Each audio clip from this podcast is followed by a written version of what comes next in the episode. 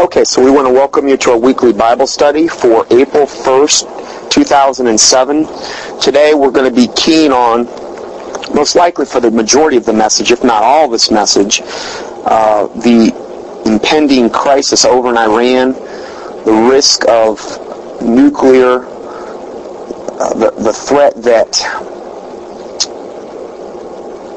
is being conveyed to us is there. And we're going to look, what I'm going to try to do is really look at both sides of the story here today. Uh, if the mass media is telling you something, well, I'm just here to tell you that you need to question it, the storyline that you're being fed. Uh, the people that control the media, I just got into this conversation with my dad last night. It's as though sometimes people believe everything that they're told. Um, not to say my dad does, but the problem you run into is that so much of the time, if that's all you're going by is the newspapers and the TV and these types of things, if that's where you're going to get your news, don't expect to get the truth. There may be a kernel of truth, there may be a grain of truth in there, but there's always an agenda. Every single time, they've always got some agenda. They're trying to push some type of of uh, brainwashing tactic that they're going to be using on you to get you to think a certain way. 9-11 was a classic example of that. The evidence uh, in regard to 9-11 being an inside job is so overwhelming. If you don't believe me, please email me and um, I will flood you with evidence. And this is not my opinion. These are not things I'm doing because I'm trying to be a bad American. I'm looking at facts, cold hard facts. That's all we really care about. Jesus said, "You shall know the truth, and the truth shall make you free." And we need to pursue truth, no matter how much it hurts, no matter if we don't like it or not. That doesn't matter. That's immaterial. If we don't like what truth we're being told, and today what we're going to be getting into is some things that uh, a lot of Christians, particularly Republican-based fundamental Christians, may not like. And that's not my fault. If you can refute this information, please do. Go ahead and email me at my site and provide me with the information. But when I see information coming from different, various, related, unrelated sources, that are all confirming basically the same thing, well, I have to kind of stand up and take notice there, uh, particularly when they're not mainstream media. And the first thing we're going to be talking about, you know, in, in regard to this is some series of articles that David Bay ran on his site, cuttingedge.org. And he's been talking a lot about this impending Iranian crisis. And I just copied and pasted a few things he had out of there. Now, it's a well-known fact that the 13 families that basically run the world, called the Illuminati,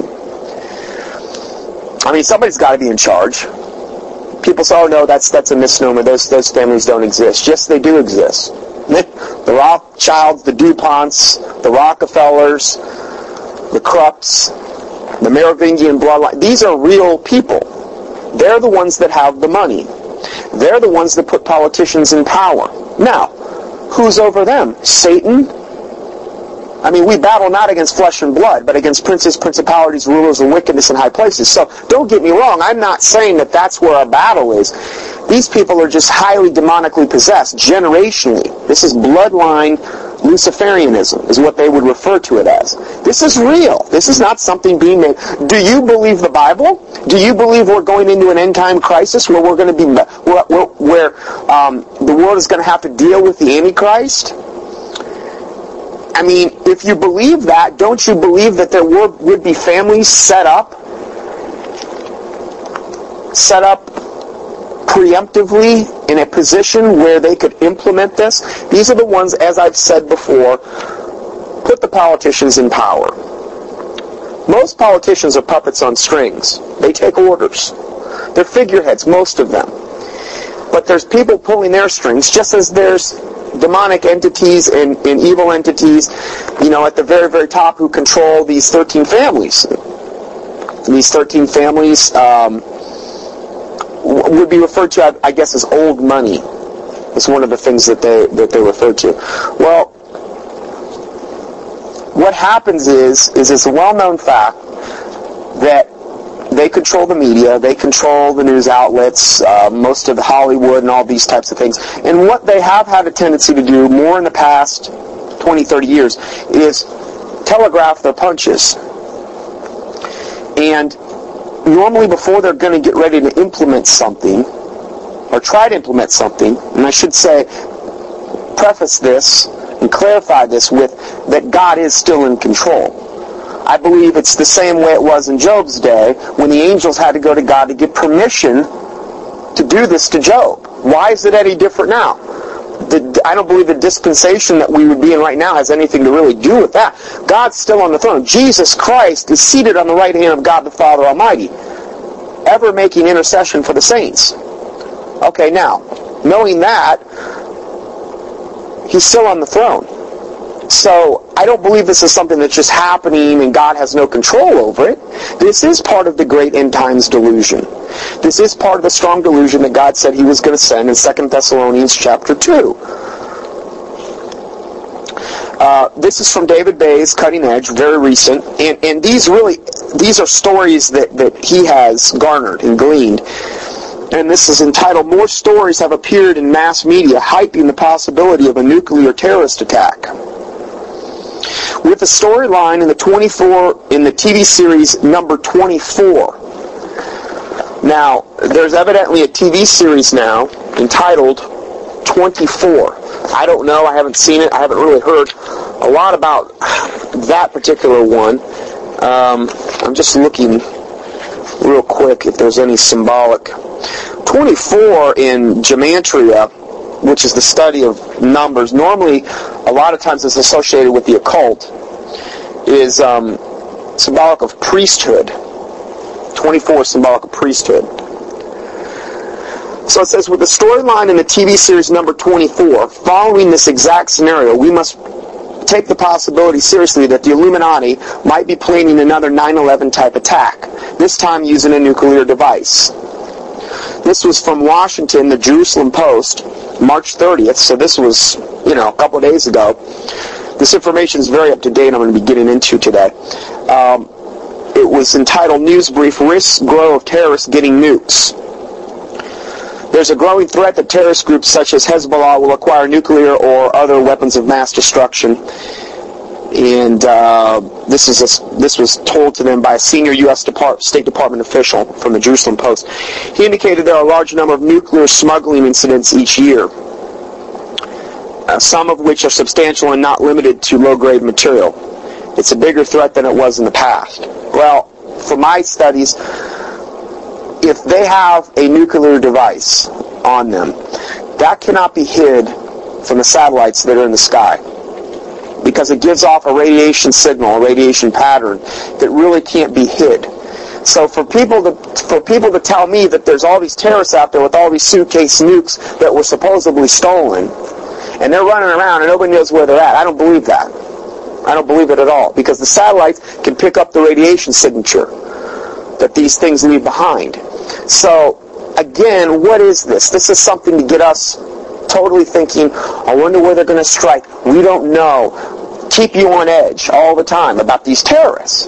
And, and the terrorists, I'm not saying the terrorists are good people. I'm not saying that the radical, um, fundamental Muslims are great people after our best interest because they're not. They are told in the Quran to slay the infidels, to kill them that oppose Allah. An infidel is basically an unbeliever in Islam. Well, what, the, what would that mean? That means everybody who's not in Islam, you either convert them or you kill them. If they were being fundamental to their faith, that's what they would all be doing. But see, most of them aren't fundamentalists. It's like a fundamental Christian. There's very few fundamental Christians out there. Bible believing fundamental, fundamental to the faith. The faith of what? The Bible. Particularly the King James Bible. Because the other Bibles are watered down, polluted, and corrupted. The NIV, for instance, has 64,098 less words. That's quite a bit. That's almost 10% of the total text has been removed from the NIV Bible. They all spawn from the 1881 Revised Version. All of our modern day Bibles essentially spawned from that version. That version was translated by two men called Westcott and Hort. They were both occultists. Occultists, okay? They had a club called the Ghostly Guild and another one called the, um, the Club of Hermes. Hermes being the god of death. The Ghostly Guild, where they got together with people like Charles Darwin and did seances. These were the people that translated ultimately gave you the revised version that spawned all the other translations like the NIV, like the New American Standard, like all these other ones. Okay? Where did the revised version come from? Well, it came from two Catholic versions called the Sinaiticus and the Vaticanus. The one was found at the Vatican. Uh, the other was found uh, supposedly at the base of Mount Sinai at a, at a uh, apostate monastery. That's why they call it the Sinaiticus. Where did those come from? They, they, you can trace their lineage all the way back to Alexandria, Egypt, where they had their false Bibles. So that's where your Bible stems from. And, and, again, I don't have time to get into all that today, but that's why I say what I say. I had an email this week from somebody that was that was asking me if, if I was a legalist, or he was posing the question, please tell me you're a legalist. Please, please tell me you're, you know, this and this. It was, the, the questions were posed very, almost like the rantings of a madman. Um, I couldn't even barely understand it because it was so grammatically bad what he was writing me. It was hard to understand what the words were. They didn't. The, the sentences almost didn't make sense.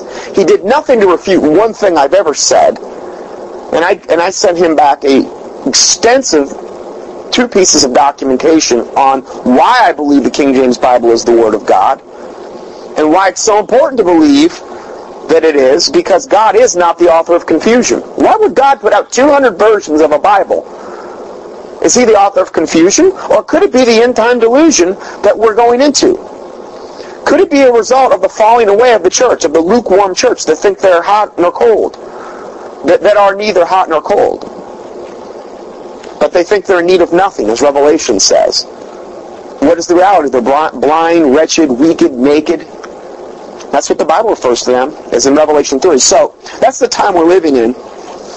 Getting back to this article, um, the, the next one was from the Associated Press. It was entitled Richardson Nuclear 9-11 is Possible. Democratic presidential candidate Bill Richardson said United States need to do more to prevent a nuclear 9-11, a threat that he argues has been neglected because the Bush administration has been consumed with Iraq. Uh, the New Mexico governor said the United States must lead an effort to secure nuclear materials in Russia, dangerous areas in the world, so that they can get into the terrorist hands. If Al Qaeda obtained nuclear weapons, they would not hesitate to use them with the same ruthlessness and allowed them that allowed them to fly airplanes filled with people into buildings. Sorry, don't buy that. Don't buy that. No please, please email me if you have any doubts on 9/11. I'm not. I don't have time to get into it today. I, I don't. But just email me. My my my newsletter. My email address is on the website, and um, just click on it. Email me. I'll I'll load your boat when it comes to 9/11. Um, and it's not me doing it. It's just so the evidence is so overwhelming in regard to that thing. It's it's and I mean physical visual, whatever you want, whatever kind of evidence you want, it's there. Um, we've been duped as a whole country, and we deserve to be duped. You know what I mean? This is something I don't know if I've ever said, but we really do deserve it in America. We need, we deserve to be. The way the church is now, as apostate as it is, as lukewarm that it is, as, as much as they call themselves, we think we're in need of nothing, we, we, we're rich. We're increased in goods. We're in need of nothing. And as much as they are so delusional and blind and weak and wretched and naked, we deserve it. I mean, in this country, it, it, as, in general. I'm not saying the true remnant body of Christ that hasn't went that way deserves that. But as a country as a whole, if um, if the church is apostate, don't expect the country to be heading in the right direction because we're called to be salt and light.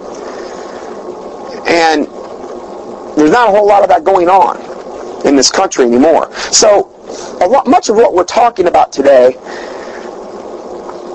has to be so. It just has to be so. And it's and the Bible predicted it was going to be this way. The Bible says evil men and seducers shall wax worse and worse, deceiving and being deceived. 2 Timothy 3.13. So these evil men and seducers are waxing or growing worse and worse, and they're deceiving, and they themselves are going to be deceived. Um, so this Bill Richardson, this Democratic presidential candidate that just made that quote, is a member of both the Council of Foreign Relations and the secret society known as the Bilderbergers. So we can trust what he's saying. Therefore, he is he is speaking from the script provided him by the Illuminati. See, this is the understanding you have to get in your head. It is a conspiracy. Didn't the Bible predict there was going to be a conspiracy in the end times? A cover-up?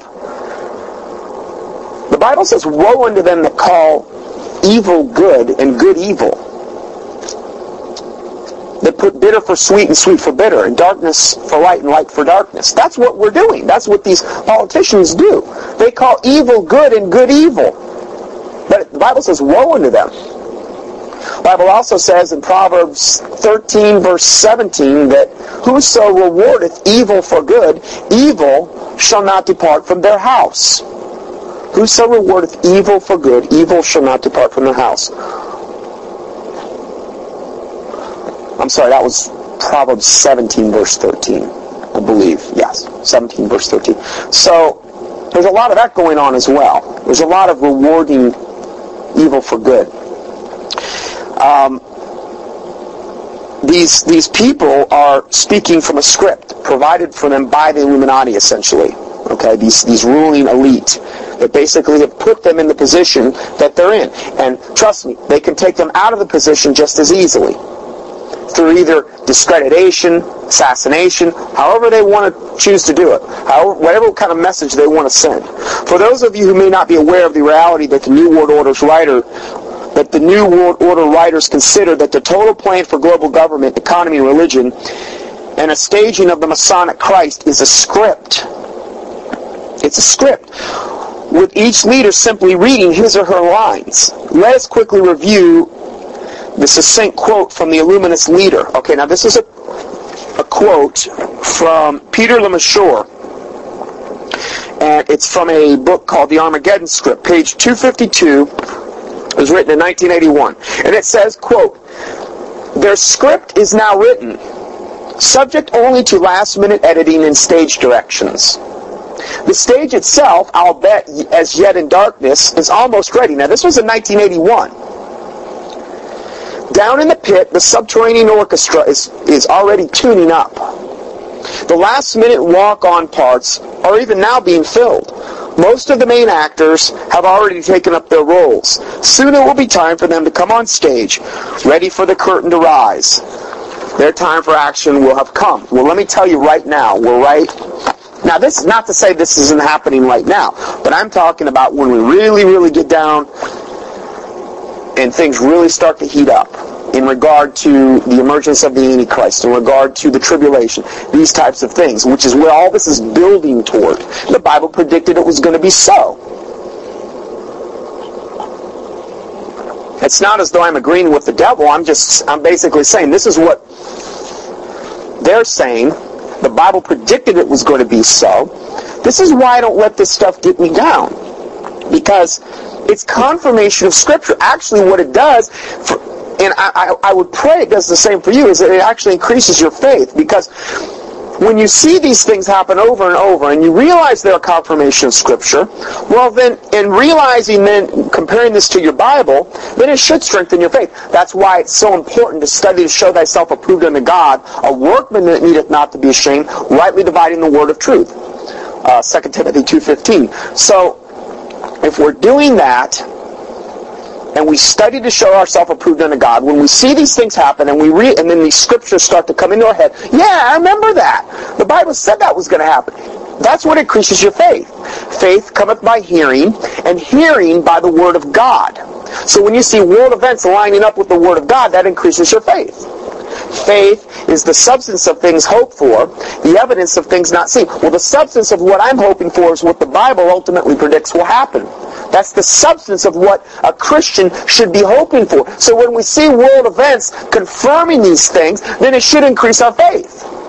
Even though they may not be seen right at the moment, we see them building to this crescendo that's, that's going to be happening in the very near future. So the stage has been set. The actors are all in place. The orchestra's in their little subterranean pit tuning up. That's where we're at right now. I mean, we're right the, the conductor's there getting ready to tap the thing, ready for that orchestra and for this for this whole thing to, to uh, you know to to to um, to start really. So this article goes on to say this is the most detailed and detailed and global script ever written. And it is so brilliant and so carefully carried out, you will discover that your limits of understanding and believability will be stretched to the limit. See, most people would say, oh, I don't believe any of anything. You're a conspiracy theory, fruitcake nut. I don't believe any of this. You know something? You're not reading your Bible.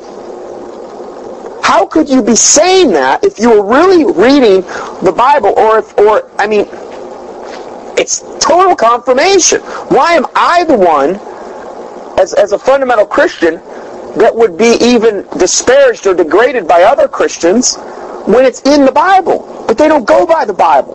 They go by what a man's telling them. We were just talking about earlier how Benny Hinn says a lot of things about it's in. I've heard him on on screen say the most asinine things in regard to Scripture. And I don't have time to get into all of that today. But there's whole videos I've seen where I've watched it come out of his mouth when he would say the most asinine things, unbiblical things, and then he would turn around and say, it's in the Bible. Those were his exact words. And it's like, no, it's not. But the people don't search these things out. They've got a perverted, corrupt text as it is. How are they going to get truth? And let me tell you something else about these false versions. Knowing that everything that I said is, are facts, you have the Bibles, the false, perverted, counterfeit Bibles coming from Alexandria, Egypt, going into the Catholic Church. The two main texts that were preserved were the Vaticanus and the Sinaiticus. Then you had Westcott and Hort coming out with their two occultists, coming out with their revised version of 1881. Don't tell me that there's not demonic spirits connected with all that. And if you were the devil, what would you try to attack as the main thing to destroy the faith of Christians? Wouldn't it be the Word of God? Wasn't that the exact tactic that Satan took in the Garden of Eden when he said, Yea, hath God said to Eve? To Eve? What, what, was the, what was the first sin of the Bible that really we saw in the Garden of Eden? It was when Satan went to Eve to tempt her, and he said, Yea, hath God said. What did he do? He questioned God's word. And he's still doing the same thing today, except he's doing it on a bigger scale. He's doing it with whole Bibles that have been perverted and corrupted. And um, whole lines, whole verses removed from these Bibles. Those whole verses removed from the NIV. Verses that are really important. Um, all kind of references to the deity of Christ removed, taken away.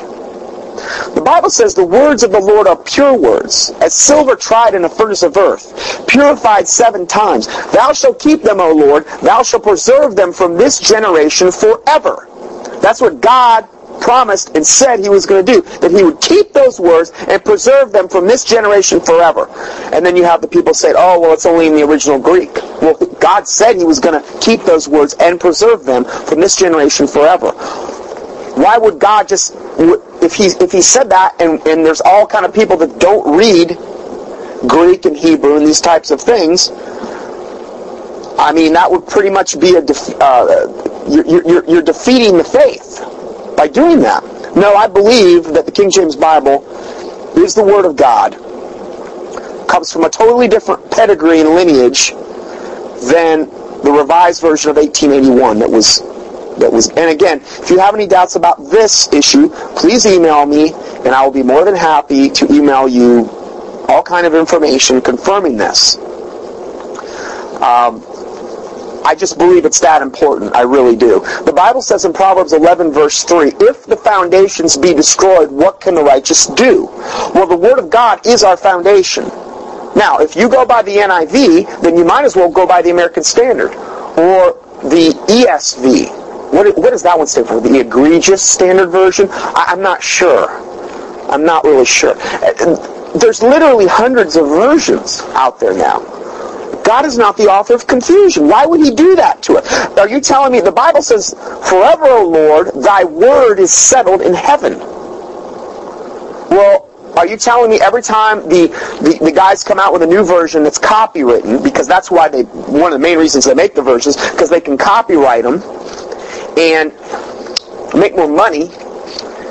See, when you have a copyright, you've got to agree to change a certain amount of the words in order for it to be copywritten. Because if you don't change a, a, a, enough of the words, then it can't be copywritten. So that's why they come out with all these versions.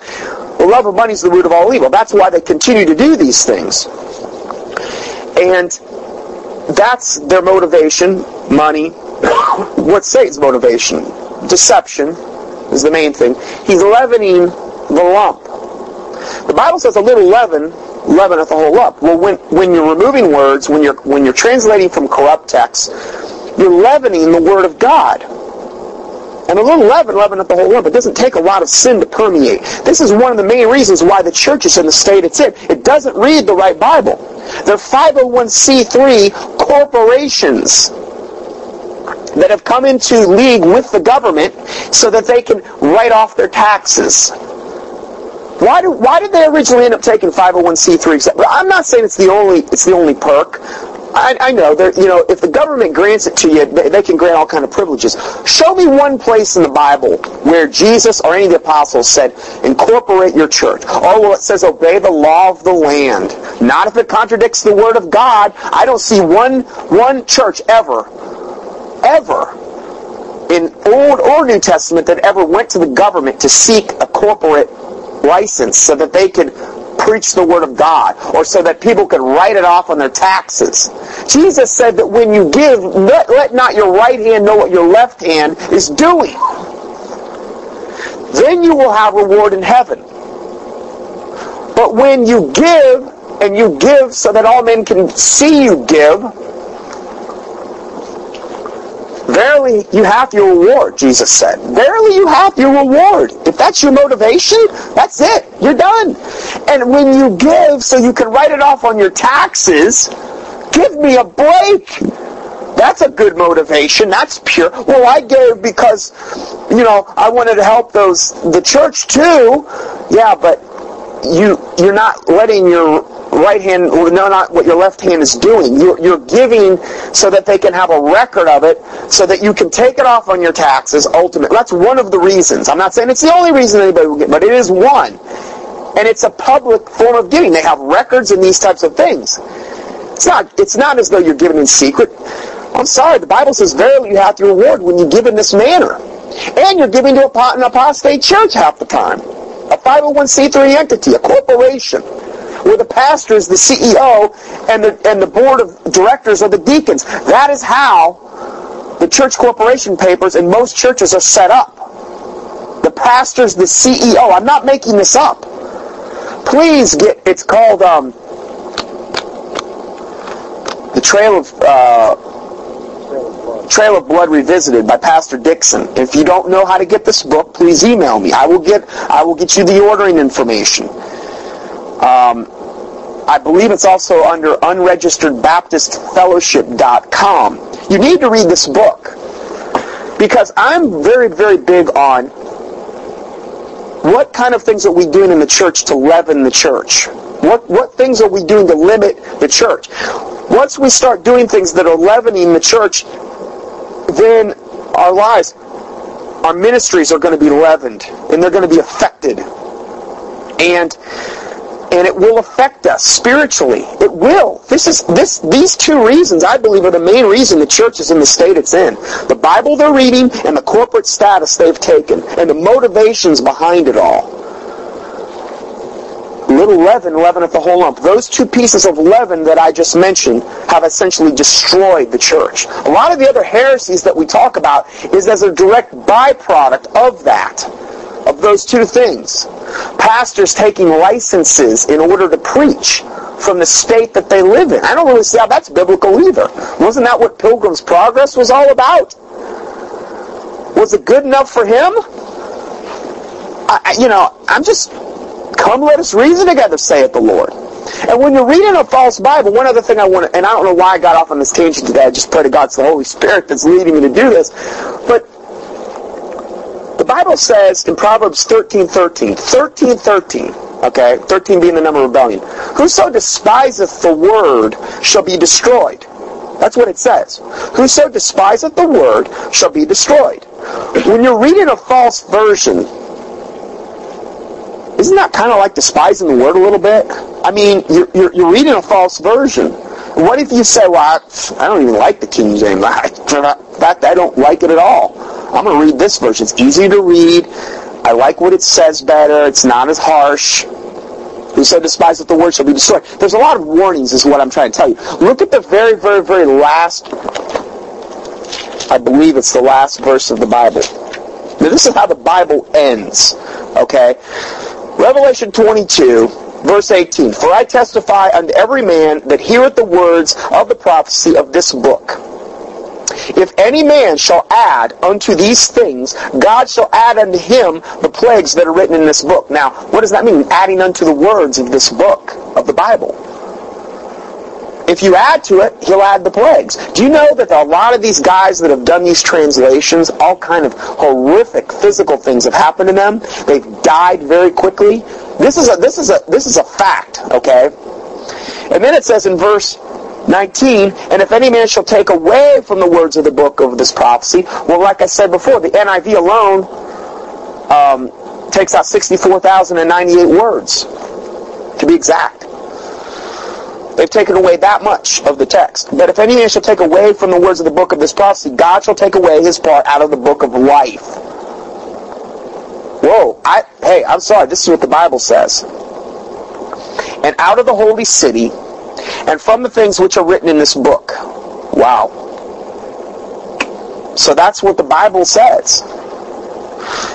Anyway, let's get back to the to the uh, to the thing here. So, um,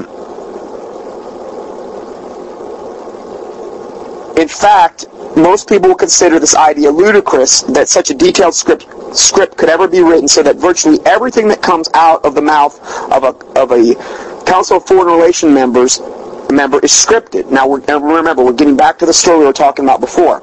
In fact, the Illuminati realizes that most people simply will not believe this to be true, and they count on the willing ignorance of the average citizen to cover their activities.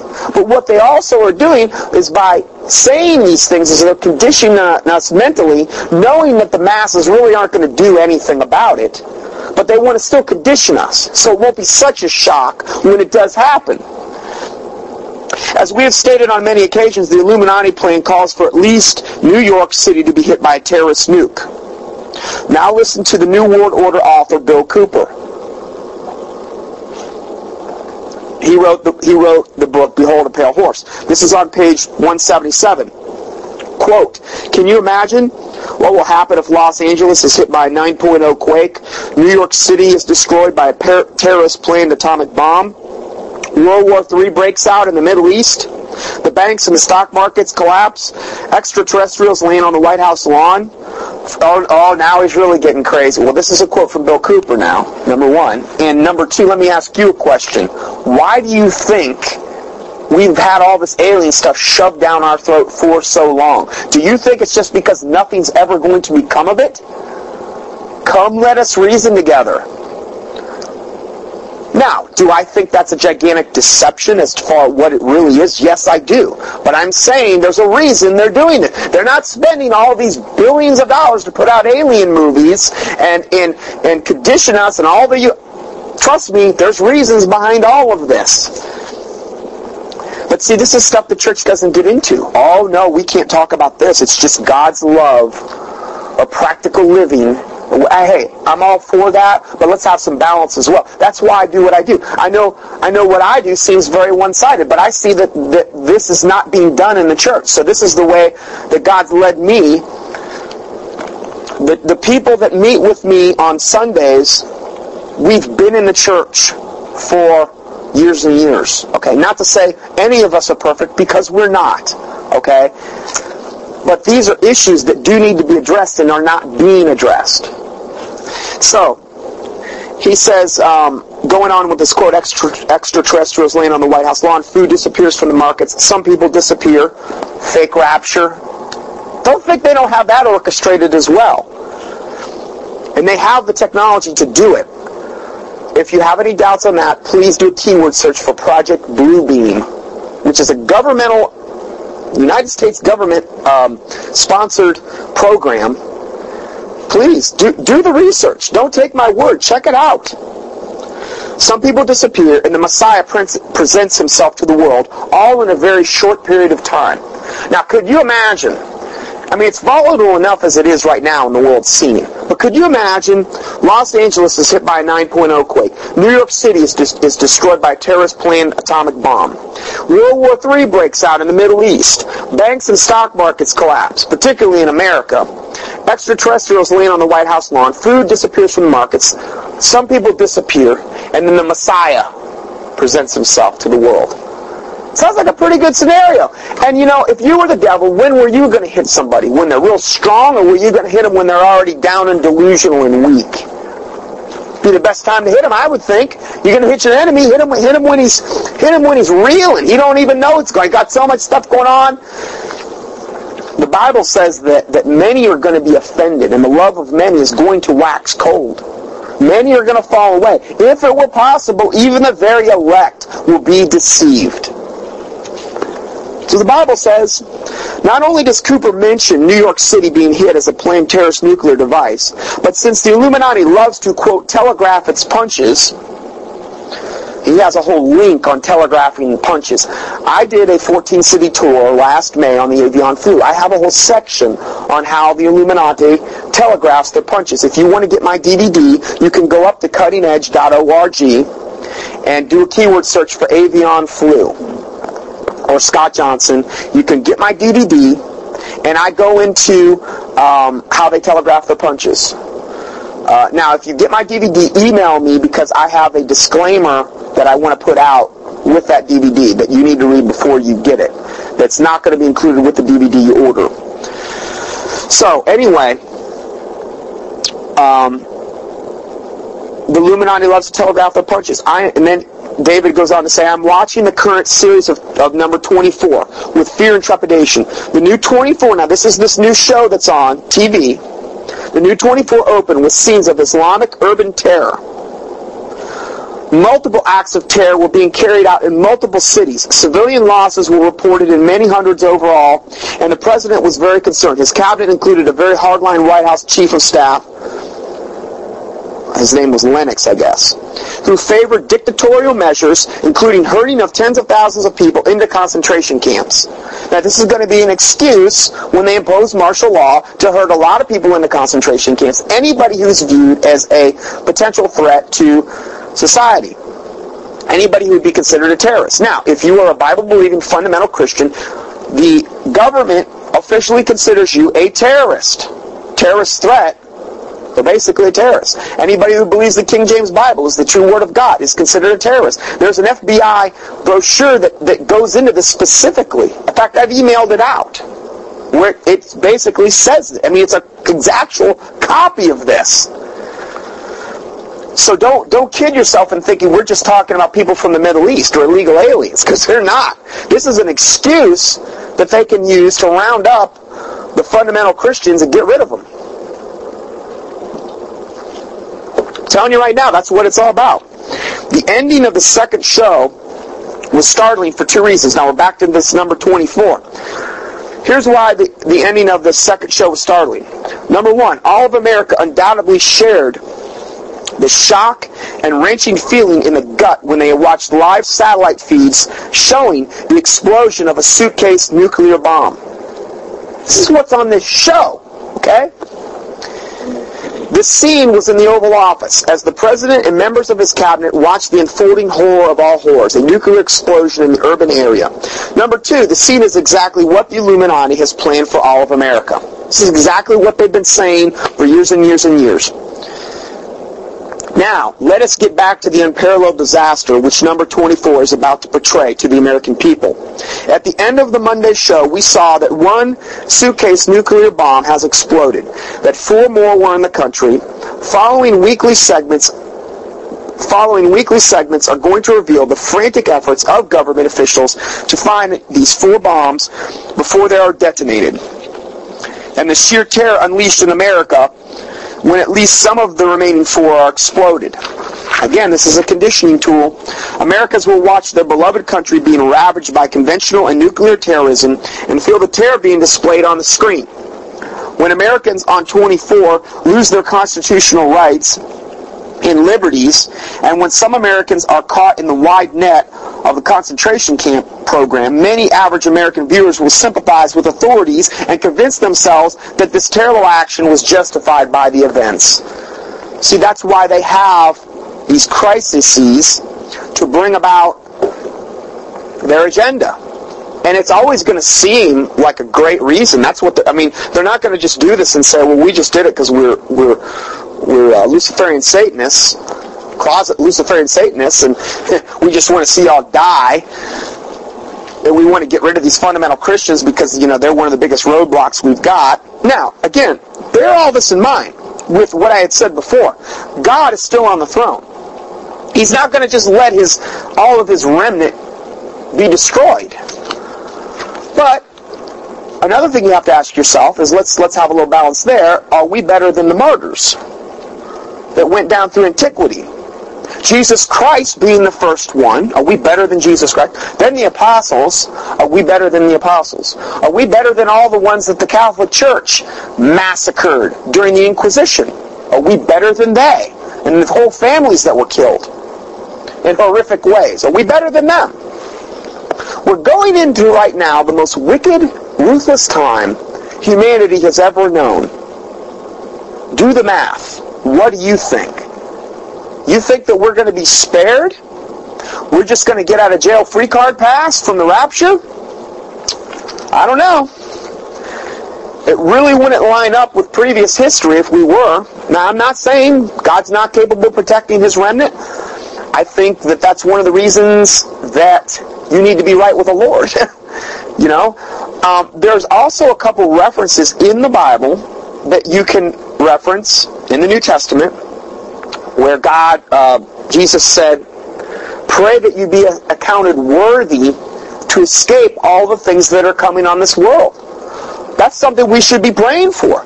And if we pray for it, and if we're right with God, there's a good likelihood that we're that we're going to escape the things that are coming on the world.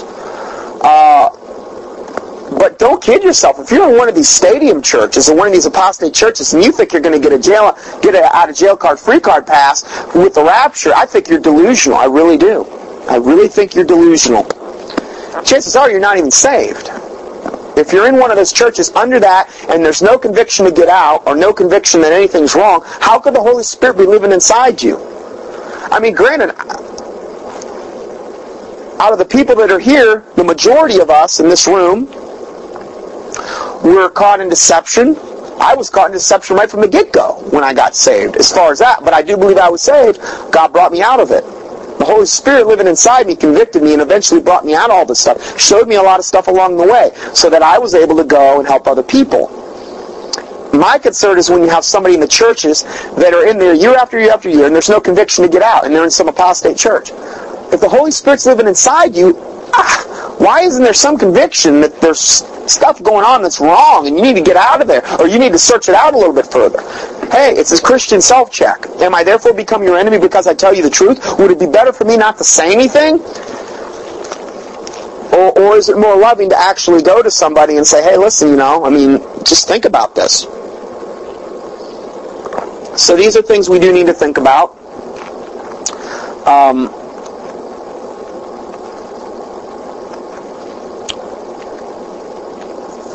and, and, and there are things that are okay to pray about as well.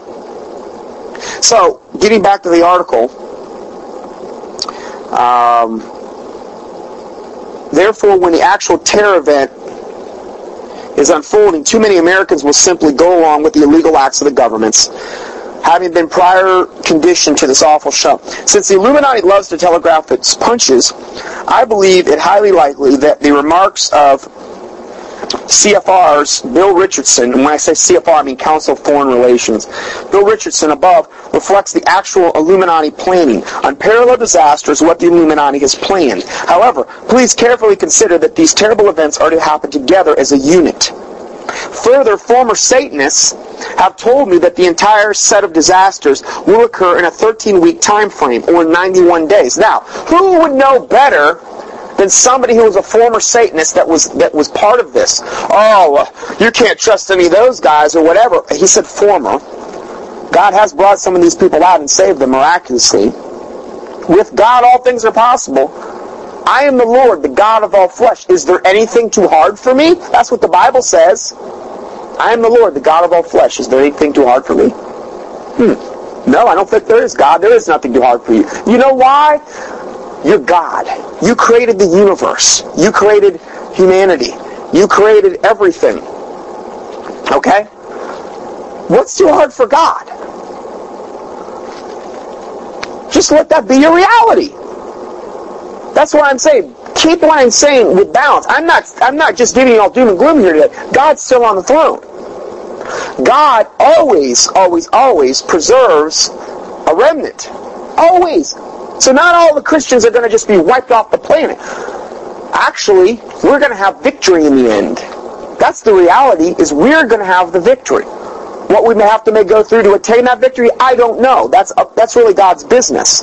But we can pray to be accounted worthy to escape all the things that are coming upon the world. The Bible does say that. I think there's anything wrong with that. Um, the Bible says, The prudent man foreseeth the evil and hideth himself, but the simple pass on and are punished. Are you foreseeing this evil? Are you preparing spiritually? I think I don't think, think it's wrong to, to, to prepare physically either. As long as you're not motivated out of the fear of man. Because that's what most of this will engender in most people. Fear of man. Oh, oh, I've got to protect myself and this and that and that. Well, you know, hey, I think it's great to protect your family. I think it's important, but let's have balance too. You don't want to be motivated out of fear of man. Why? Because the Bible says the fear of man bringeth a snare. Okay, that's an exact quote from the Bible. I, I forget exactly what it's at. Proverbs somewhere. But the fear of man bringeth a snare. But the fear of God is the beginning of wisdom, the beginning of understanding, the beginning of knowledge. The angel of the Lord encampeth around about them that fear him. Fear who? God. So that's what the Bible says. How do you get fear of the Lord? Well, primarily by reading the Word. That Word is a lamp unto my feet and a light unto my path. Proverbs 119, 115, or, or 105. That word have I hid in my heart that I might not sin against thee. Hmm. That's interesting. Wherewithal shall a young man cleanse his way? By taking heed thereto according to thy word. Psalm 119.9. Trust in the Lord with all thine heart, and lean not into thine own understanding. In all thy ways acknowledge him, and he shall direct thy path. Proverbs 3, verse 5 and 6. So that's how you do it. These are, these are I'm, I'm trying to give you practical, biblical things. And see, when I give you a Bible verse, I'm not giving you my opinion because I really want to try to stay away from that. I, I want to make sure if, if I give you an opinion, it's biblically based. Okay? Because we can have opinions that are right. The problem is, is most people have opinions and they're wrong. They're unbiblical. If my opinion is unbiblical, then it's wrong. I'm not trying to hold them to a higher accountability than I would hold myself. So, going on, the Satanists have told him, these former Satanists, that this most likely the set of disasters that will really most likely lead up to the emergence of the Antichrist and the start of the tribulation will be prior to that will be a 13 week time frame, a 91 day time frame when all these horrific things are going to probably happen at the same time. Now you can imagine if they use 9/11 to take away as many rights as they've done, and they have, they railroaded all kind of legislation for 9/11. Could you imagine if you had multiple things going on within a short time period? The panic, the chaos that that's going to create. Is it going to increase your faith, or is it going to, or is it, or are you going to fall away? Because the Bible says anything that can be shaken will be shaken. That those things that cannot be shaken will remain. And he's in reference to the true biblical Christians. He's in reference to separating the lukewarm, the hot and the cold. God says, you know, choose this day whom you will serve. As for me and my house, we will serve the Lord. Joshua said that, but that, this is a biblical thing. This is what's coming. The separation, we're right on the cusp of the separation, I believe. To be honest with you, I mean, as, as frustrating it is to see the way apostate Christianity is in America, there's a certain part of me that's almost relieved.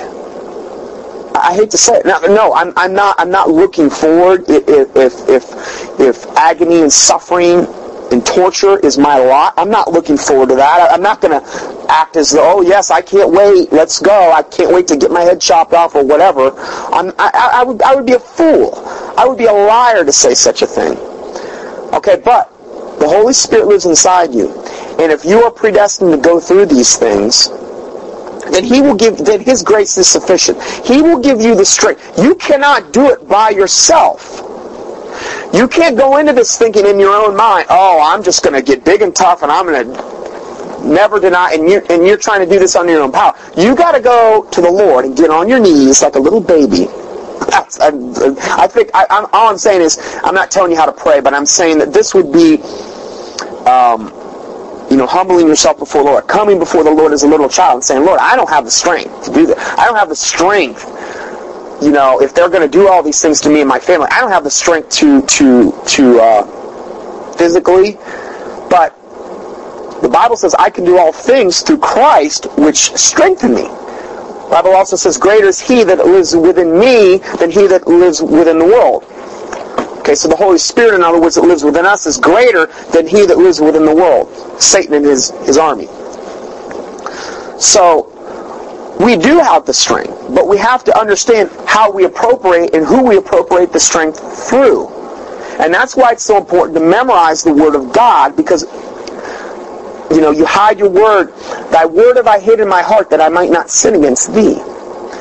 Hiding God's word in your heart will strengthen you. You'll be able to draw upon that. Faith cometh by hearing and hearing by the word of God.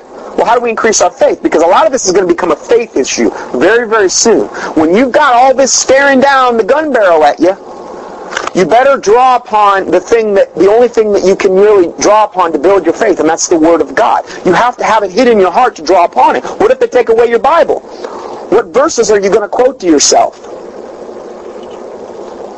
You need to have these things, and I'm not saying you have to memorize the whole Bible, but I'm saying it works. It works. I'm telling you, it works if you just do this. Got to draw upon the word of the Lord. That's what you're going to have to go to in the time that we're moving into.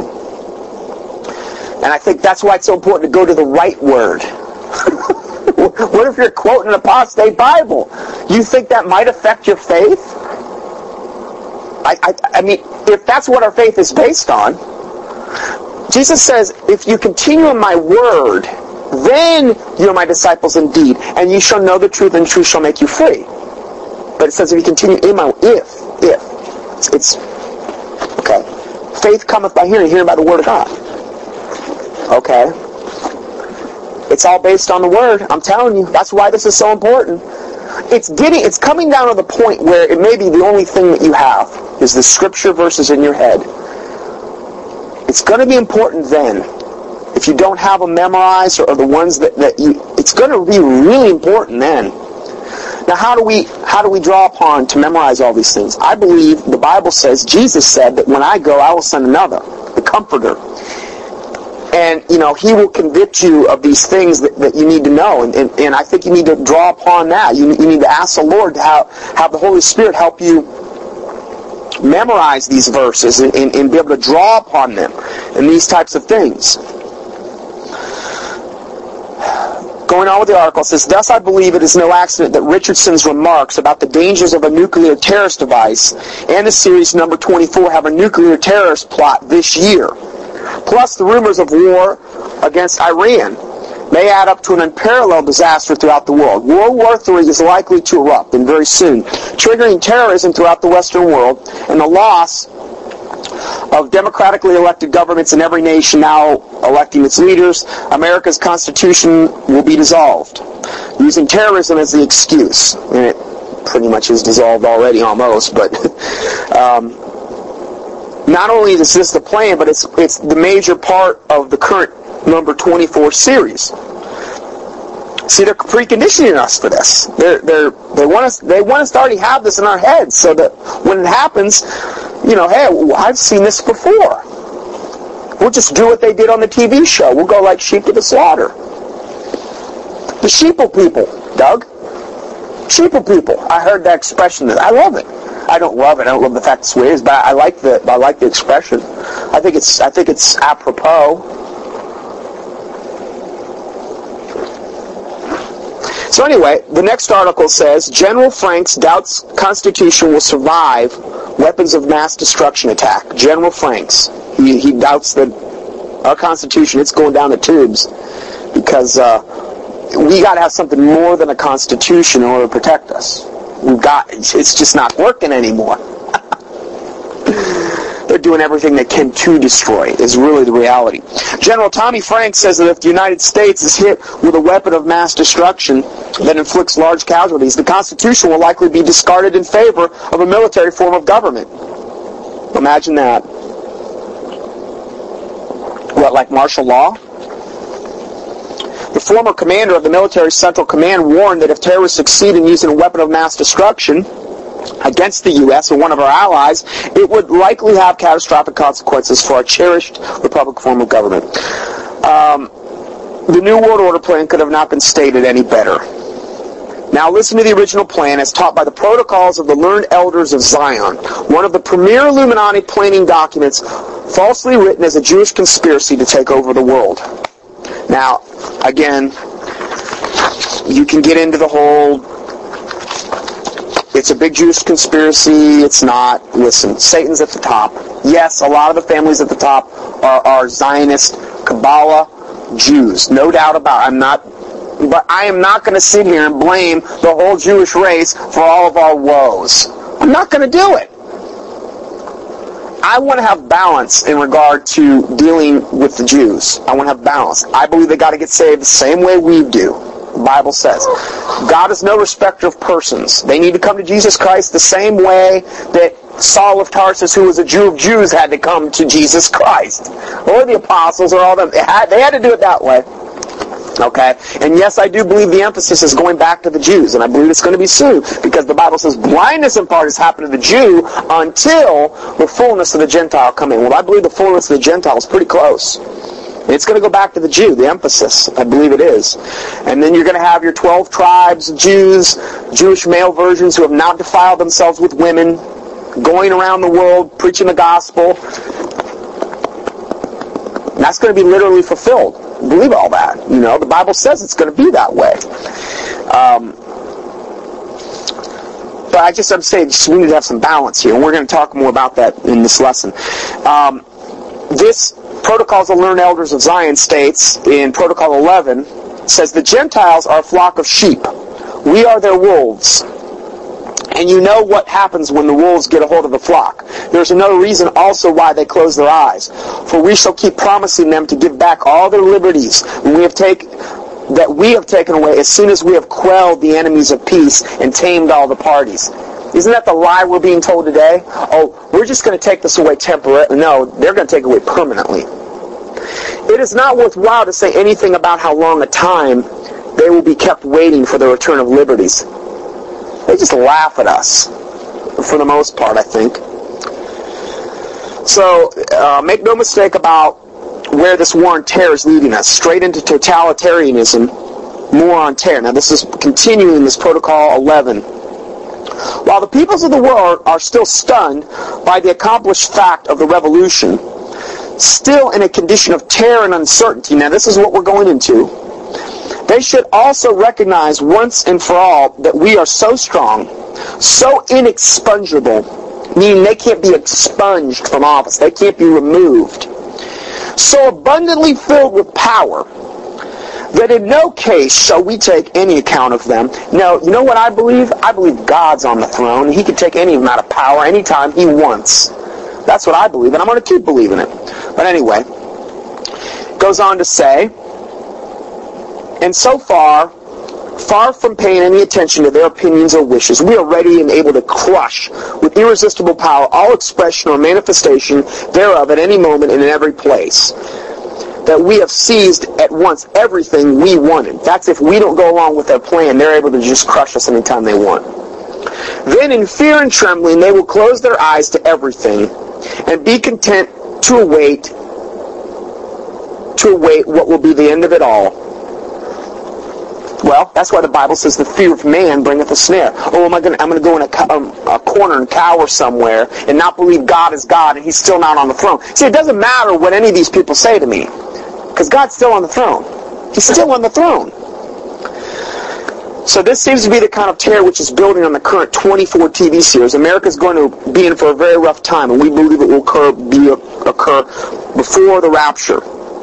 Now, Cutting Edge has two positions on the rapture. I'm not going to even get into that. I'm not. You know what I'm doing with the rapture? I'm hoping for the best, preparing for the worst. I don't even want to get dogmatic about it anymore because there's going to be so many deceptions. They're probably going to fake a rapture too. The cultists are going to, and then there's going to be all kind of Christians. And again, we'll cross that bridge when we come to it, is how I feel pretty much about that. I feel as though no matter what happens in the future, you need to be prepared for the worst, hope for the best. You know, hope that God, you know, will intervene in these types of things. But if it doesn't happen, be prepared in your mind. You know, hey, no matter what happens, God, no matter what happens, and um, you know, just just don't fall away. Now, I said all that to say this. Did you need to? Okay. I said all that to say this. It's kind of everything that I said today. Now we're going to get into some more current events. And, and I just got this last night, and it was breaking news. And I don't know if this was on the news today or not. I, a lot of the stuff that I get is not in ma- mainstream media. But it says Bush calls for capture of U.S. sailors inexcusable. Ahmadinejad rips the United Kingdom for not following legal logical way to resolve the issue. President Bush said Saturday that Iran's detention of 15 military British soldiers was inexcusable and that Tehran must release them immediately. Now, he writes in here, it's time for the U.S. to release the five Iranians seized by, seized by American forces in Iraq. Bush's illegal occupation of the White House in Iraq is inexcusable too. Okay? We evidently have five Iranian Iranians that we've had. Now, I will get into that in a second. Uh, and again, this is another article. Bush calls for Iran to free UK sailors. Bush on Saturday called for the release of 15 British sailors. Um, Iran must give back the hostages. Bush said they're innocent. They did nothing wrong. They were summarily plucked out of the waters. Uh, now, that's very, very subject uh, to some scrutiny there as well. The Iran-Iraq maritime boundary shown by the British government does not exist. Now they were saying they, they had violated some boundary, but this boundary he's contending does not exist. It has been drawn up by the British government. So if they drew it up, obviously it's going to be skewed towards. And again, please, you, you could be sitting here saying, "Oh, no, I don't believe it." Well, just understand, you're, you're getting this from mainstream news. Who owns the mainstream news? The very 13 families that I just quoted before in some way, shape, or form control the media. So, what would be more logical? To look at this with a raised eyebrow and say, well, maybe this isn't. Please. Just understand what you're getting in the mainstream news is most likely a lie or, or a perversion of the truth. he goes on to say only Iraq and Iran can agree to their bilateral boundaries. They have never done this in the Gulf, only inside the, what he calls the Shatt, because there is a land border there too. This published boundary is fake with no legal force, except in the British coordinates for the position of both the HMS Cornwall incident. Both were closer to Iran, Iranian land than Iraqi land. Uh, then Another article, U.S. rejects Iranian captivities exchange, captives exchange. Officials have ruled out a deal to exchange 15 Royal Navy personnel captured in the Gulf for five Iranians seized by American forces. Doesn't that kind of seem like they're really trying to provoke them? Give us back our five and we'll give you 15. Well, that's a pretty fair deal, I would say, with the Iranians are. Now, I'm not saying I'm, I'm, I'm like sympathizer with terrorists, but I'm saying if, we, if they've got 15 of our guys, I mean, if you were in their shoes, wouldn't it be reasonable for, for you to say, well, now we've at least got a bargaining chip, we can get back our five guys? I mean, isn't that, we're giving you 15. No, we won't do that. It's our way or no way. Um, this next article, Iran's president has said that Britain is not following legal and logical way in its attempts to solve the crisis over the 15 Royal Navy personnel taken captive. Um, I, you know, I'd be honest with you. On the surface, this looks like he's got a really good point. I mean, if, they, if we've got five of their guys, and they've wanted to get them back, and we wouldn't give them back, they finally now have some kind of bargaining chip. Can you really blame them for wanting to get back their five? But see, what we're trying to do is provoke them. Provoke, provoke, provoke. So that when this does happen, and we're going to get into what's going to probably happen here very soon, it'll be okay. Um, so anyway, those those were a couple current events from from last night. Now, there's a guy that I've been following for about over a year. His name's Ken Welch. I'm not going to get totally dogmatic about this, uh, his information, but what I'm saying to you is a confirmation of everything we've just been reading.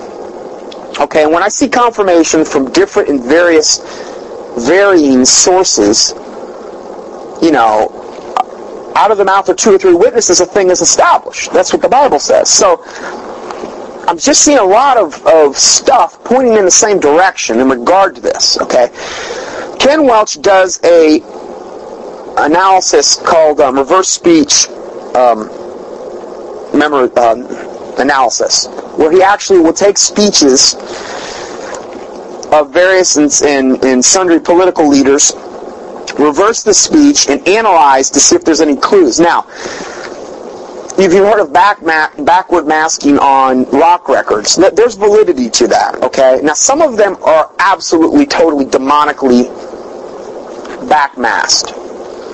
Some of them, like the Beatles, had put out some things that were that were they were purposely trying to do it. Many, many times, though, they'll backmask things, and, and, and I believe it's just the intentions of the recording coming out on there. There's validity to this. And in the occult, one of the things that's emphasized, especially by Aleister Crowley, is, is doing things like walking backwards, talking backwards, things of this nature. Why that is, I'm not 100% sure, other than it's just a perversion of the way it should be. Well, this man analyzes speeches, and many times you can actually find out hidden intentions of a person by analyzing their speech backwards. He does a lot of this with Bush and Cheney and, and a lot of Condoleezza Rice and these types of people. And he has, I've been following this guy for about a year, and there's sometimes there's two or three months that goes by, and there's there's nothing put out by him whatsoever, nothing. But he's made a very very good case that there's a, there's an attack, that there's a crisis coming in regard to Iran that's going to be nuclear in nature, and it's going to basically be propagated by our government. They're going to be the actual source of it.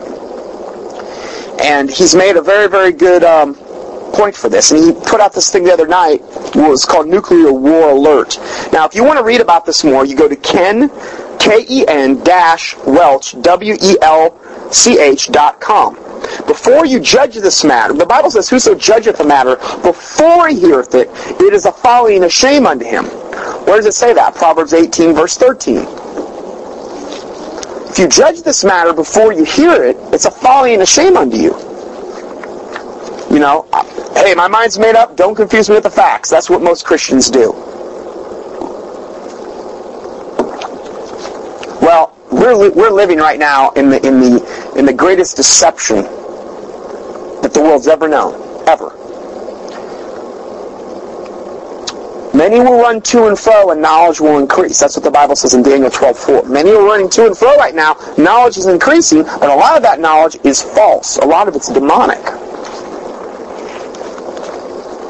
People are running to and fro, seeking the words of God, and they're not finding it. That says it in Amos.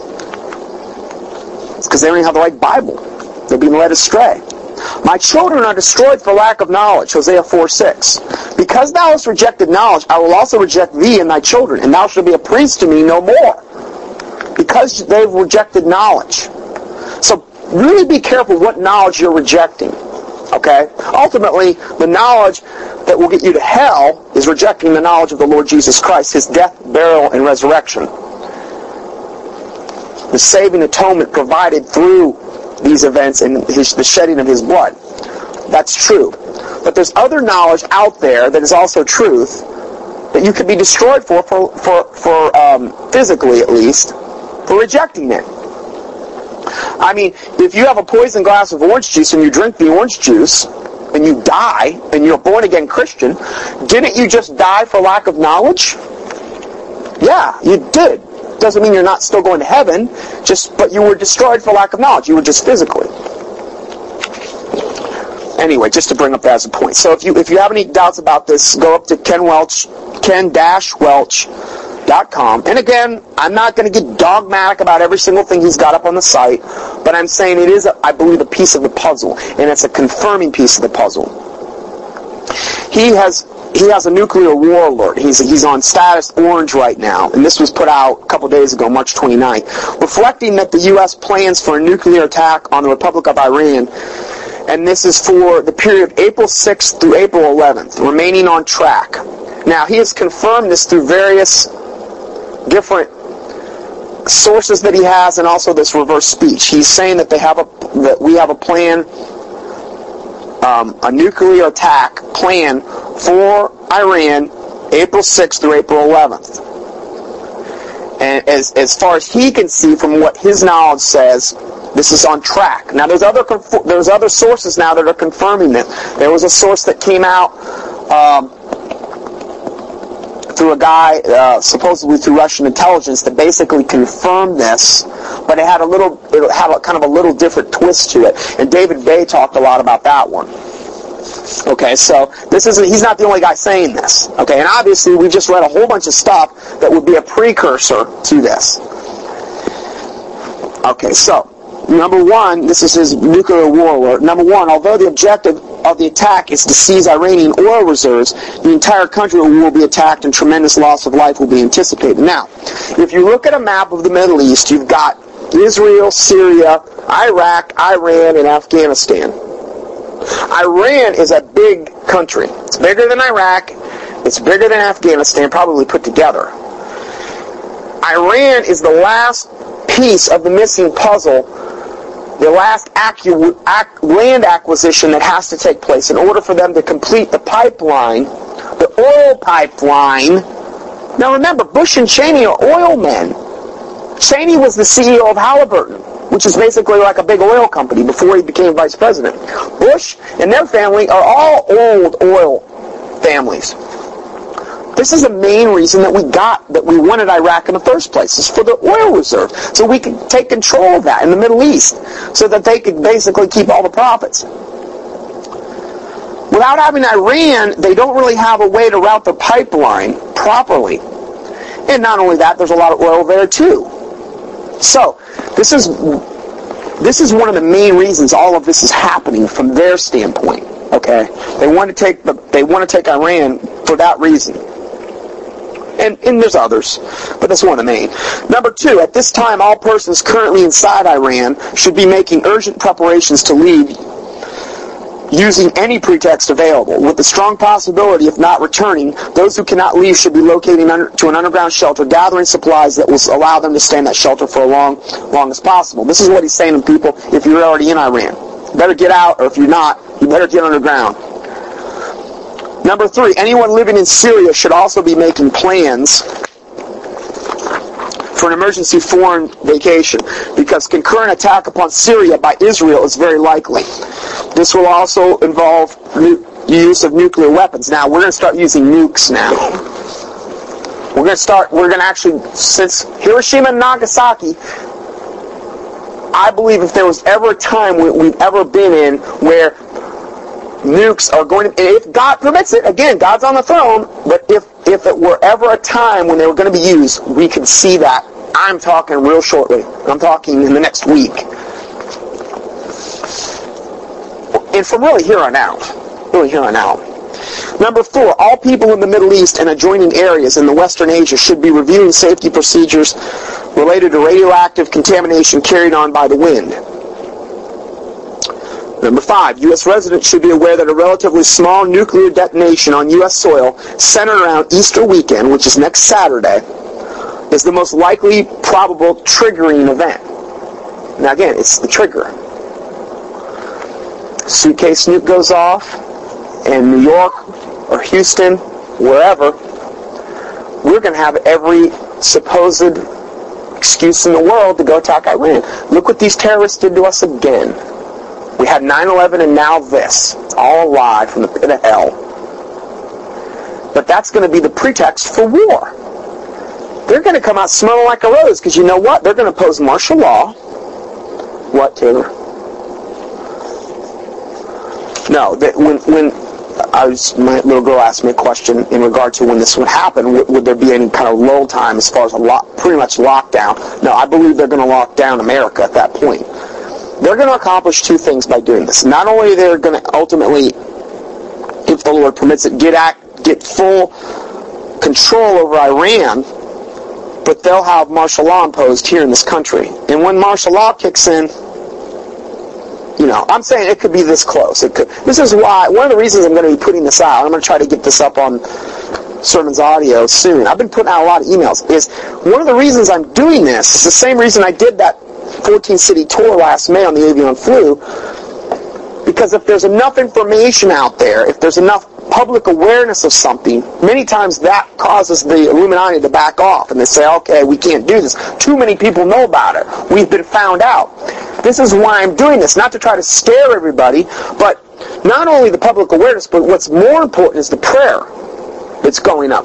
If we pray about it, prayer can move mountains. The effectual, fervent prayers of a righteous man availeth much. But what if we don't know even to pray about it? We don't even know to pray about it. Most of the so-called Christians and the Christian Zionist movement, we're going to talk about that in a second, they're saying, no, no, no, we want the nuke. We want it to be, we want to nuke them. We want to do it. We got to do it now. Oh yeah, you're going to read this. Show me in the Bible where Jesus says, thou shalt nuke them. Thou, thou shalt kill as many as you can because you need to take the reins as Christians. Did Jesus Christ do that? Did the apostles do that? Did the martyrs do that? Are we better than they? Oh, well, what? We're under a different agenda now? We under a different covenant all of a sudden? I don't think so. So, um, this this event, this nuclear event on U.S. soil, will most likely be blamed on Iran U.S. response could be immediate or slight or delayed, with the possibility of um, oh, he's saying the date 411. It, it might happen then, because it would be a kind of a, a play on 9/11. It would be psychologically a play on that. Who knows if that would happen or not. Number six, currency currency markets are expected to be in turmoil. Hey, you know what? You know why gas is going up right now? Have you seen the stinking gas pumps right now? You know why? Because of this. This Iranian thing. Oh, I heard something the other day It said, oh, our, our oil fields are always in turmoil in the springs because of this or that. Ah, no, no, no, no, no, no. It's Iran. That's why the oil prices are going. Oh, of course, that's the excuse they're giving us. That's that's just an excuse as far as I'm concerned too. value of Iranian Syrian currencies may fall to zero. The dollar is also likely to fall as well, while prices for gold and silver will rise dramatically. So I'm saying it's, it's, it's a no-brainer. Gold and silver is a no-brainer. You cannot take away the intrinsic value of gold and silver. I don't care what happens to the economy. The intrinsic value of gold and silver will always be there.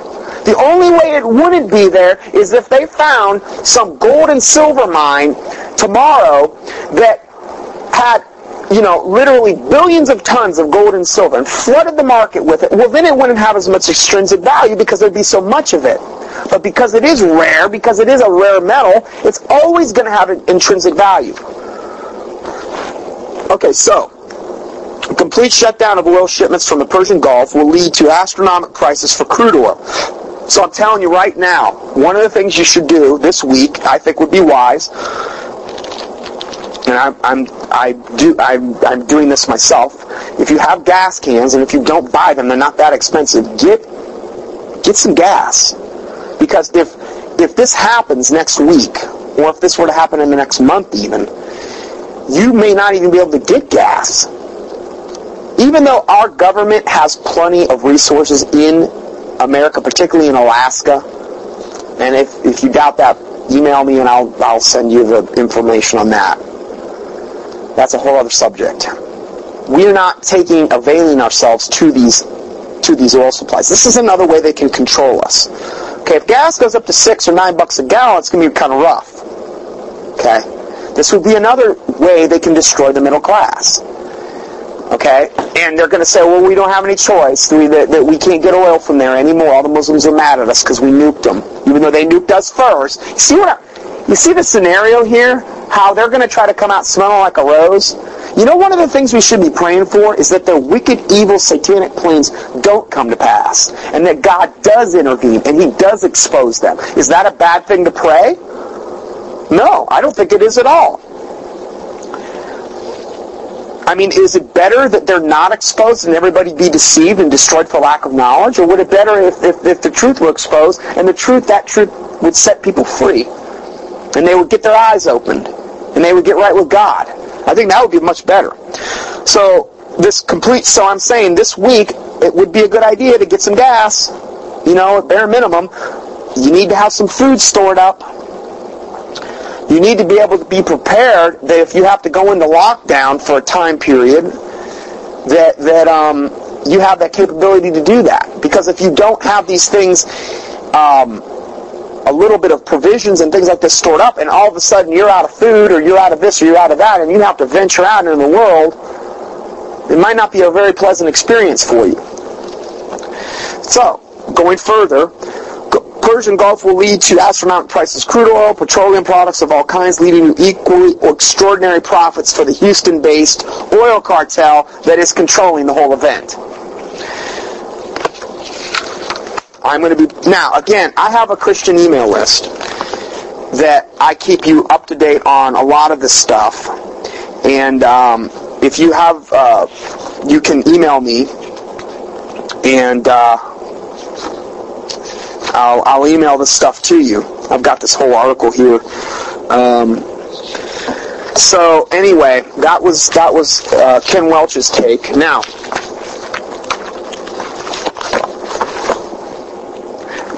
remember what I said earlier? We, have got a, a, lot of uh, uh, Christians here that are saying, no, no, no. You're wrong. We, we want to nuke Iran. We've got to nuke Iran because if they don't, we don't nuke them first. They're going to nuke us. Oh, that's biblical. Yeah, that's that. I see a lot of that in the Bible. See, so many times all you get is people's opinion about what they think is right or wrong. And the pastors are the ones that formulate a lot of these opinions in people's heads. And they think just because they call themselves pastors, they're men of God. When in reality, they're wolves in sheep's clothing. But see, since they're not reading the Bible, they probably got the wrong Bible. They're in some 501c3 corporation called a church. They got their Christian rock bands and all their, you know, all the junk that they get into. They're deceived. They're under a spell. Because if you really want to get down to it, they're really under a spell. Like this whole country's under a spell. Well, this article, now I talked about Pastor Hagee last week. I'm going to go into this further. This is what I really wanted to say.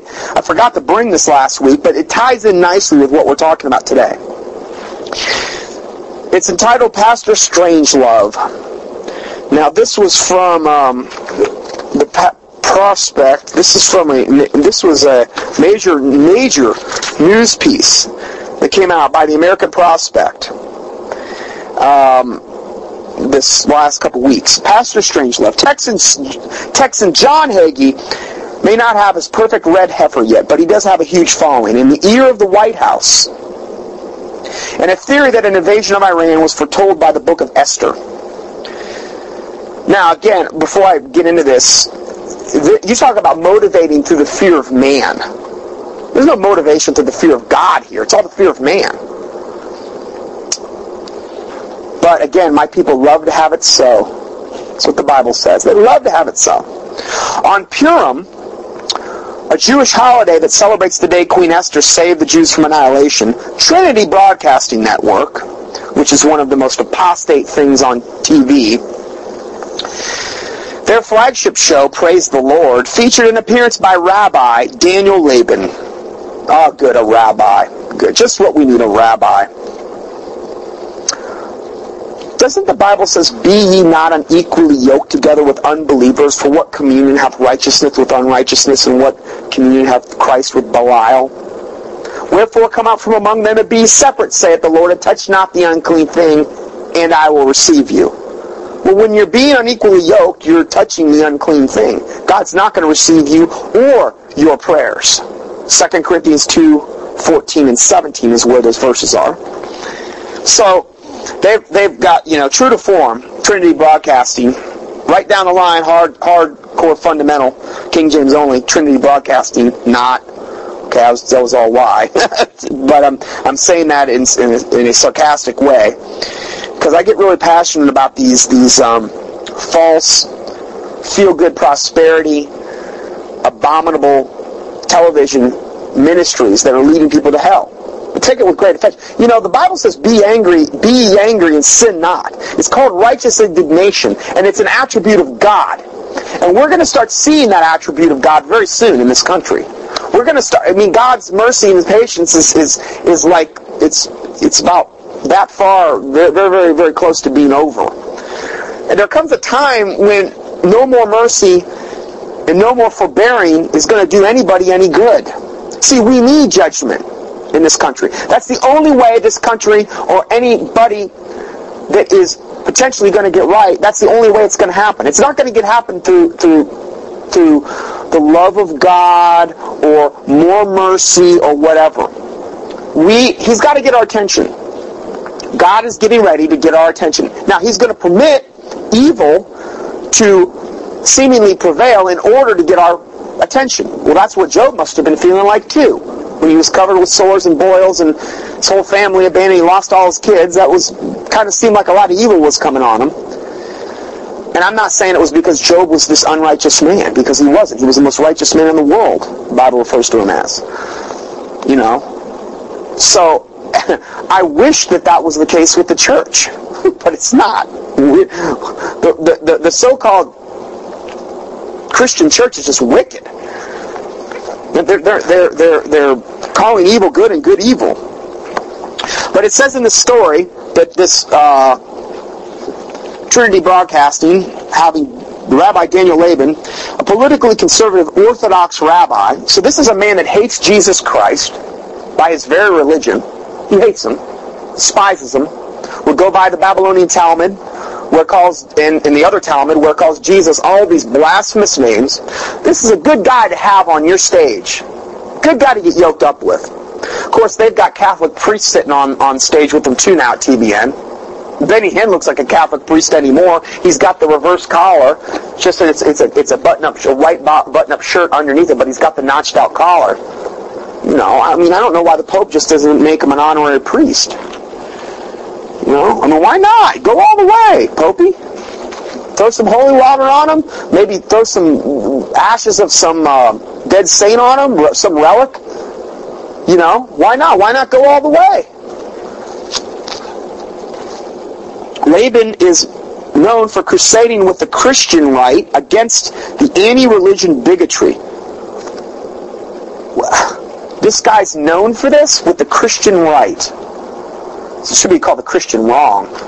Um, so he's creating them for anti-religion bigotry. What does that mean? That basically what he's saying there is that don't we as Christians we're not going to witness to the Jews.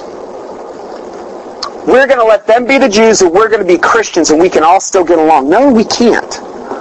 We don't have any, we're, being unequally yoked together with unbelievers. Does that mean I, I'm saying turn our back on the Jews? No, I'm not saying that. But I'm saying they've still got to get saved the same way we do. You know, and I'm not just going to have a rabbi on stage just because he's Jewish and say, oh, bless you, rabbi, and all that you do. Bless you and all that you do, even though you're leading people to hell with your false religion. No, I'll pray for that guy. I pray to God he gets saved. But he needs to get saved. He's taking, He's an emissary, right now, he's an emissary of Satan taking people to hell through his false religion. That's the bottom line. But the Bible says, bless them that, he'll bless them that curse them that curse. Okay, what's the main blessing we could pray for the Jews? That they get saved. That's the main blessing we could ever pray for anybody.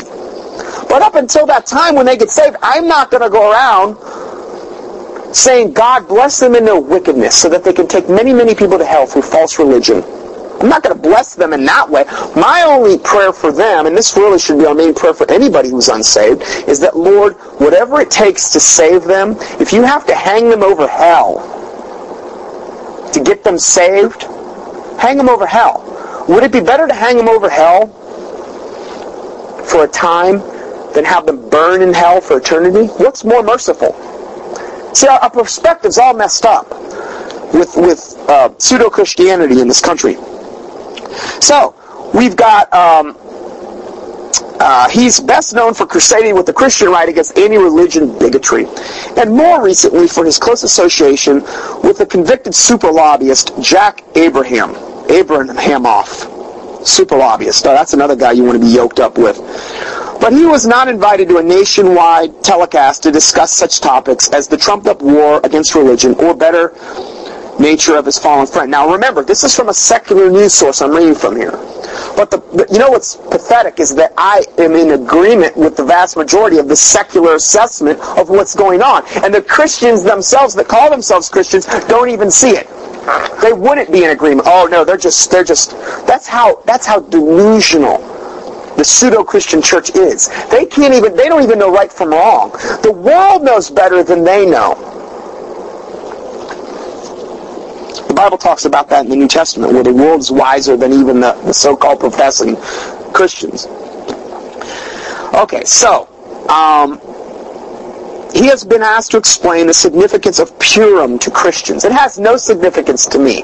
Purim is some religious holiday that the Jews celebrate on their Levitical calendar, whatever they're doing. It has no significance. To, yes, I'm glad Esther was used by God in order to deliver the Jewish people. Am I going to go around celebrating these holidays? The Bible says not to do such a thing. The Bible says not to give heed to Jewish fables.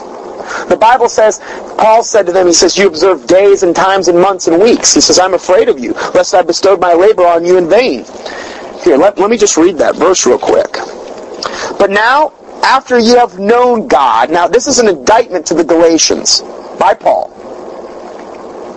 But now after you have known God, or rather have known of Him, in other words, they've, they've, they know the gospel, how, how turn ye again to the weak and beggarly elements? These are called weak and beggarly elements, these days and times. Whereunto ye desire again to be in bondage. That's what they bring you into, bondage. When, when you have to go by this and that. Oh, I've got to do this and I've got to do that to be saved. No. No, you don't. It's the blood of Jesus Christ. Now, yes, you need to repent. Except you repent, they will all likewise perish. And I don't think I've, I've said that enough in the previous messages. But yes, we need to repent. We need to accept Jesus Christ as our Lord and Savior, trusting in His death, burial, and resurrection. For by grace are ye saved through faith, and that not of yourselves. It is the gift of God, not of works, lest any man should boast. Ephesians 2, 8, 9. Jesus said, I am the way, the truth, and the life. No man cometh unto the Father but by me. For God so loved the world that he gave his only begotten Son, that whosoever believeth on him should not perish but have everlasting life. John 3.16. Um, the wages of sin are death, but the gift of God is eternal life through Jesus Christ our Lord. So these are these are just salvation verses I'm talking about. But these people that have known God want to turn again to the weak and beggarly elements, where they desire to be into bondage. Why? Because it makes them feel religious.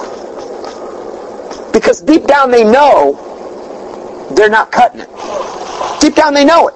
Why? Well, then, what do all false religions do? They, they desire to be in the weak and beggarly, the, the, the weak and beggarly elements of, of the bondage of false religion. They desire that because deep down they know there's something wrong with their theology.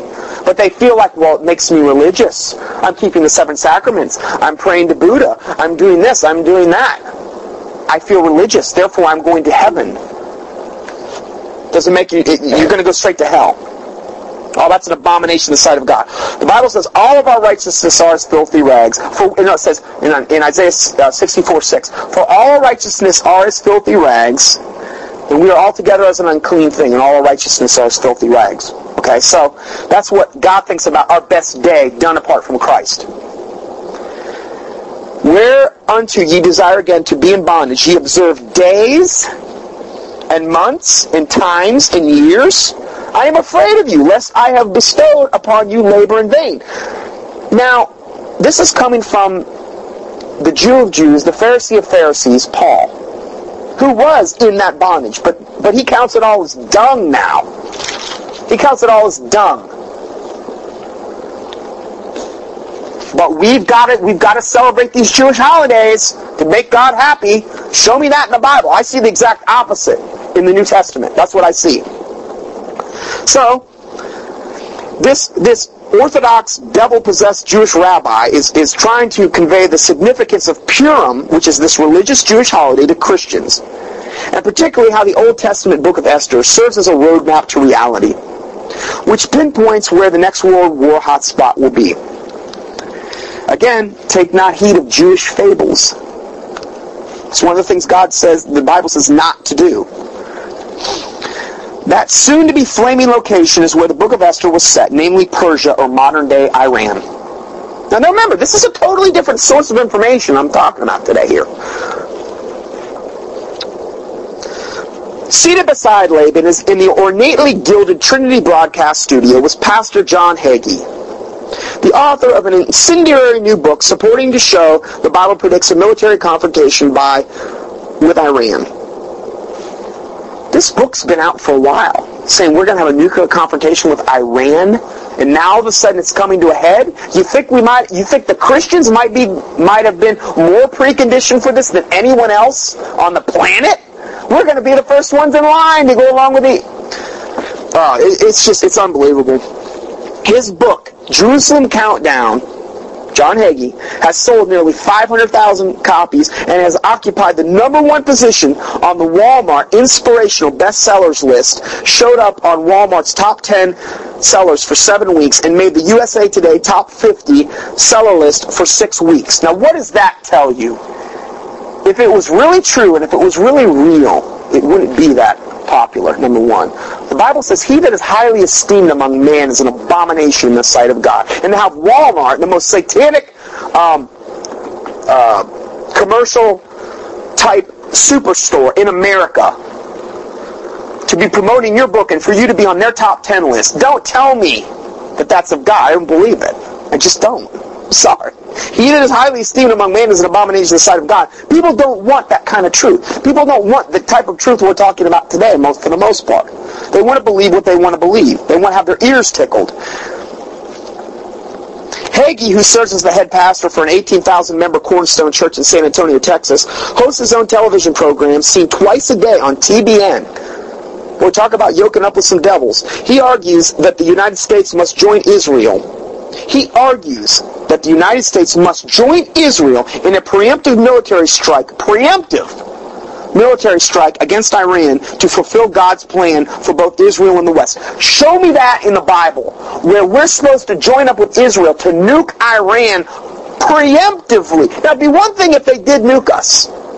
Be one thing if Iran really legitimately did nuke us and we didn't do it. You know what I mean? We didn't plan our own suitcase nukes. That'd be one thing. I, I, hey, and that's how it's going to seem. That's why what I'm talking about right now is going to be so unpopular. But, I mean, if we did it, and we planned it, and we orchestrated it, and the Illuminati was behind it, I think we have to look at it a little bit differently then.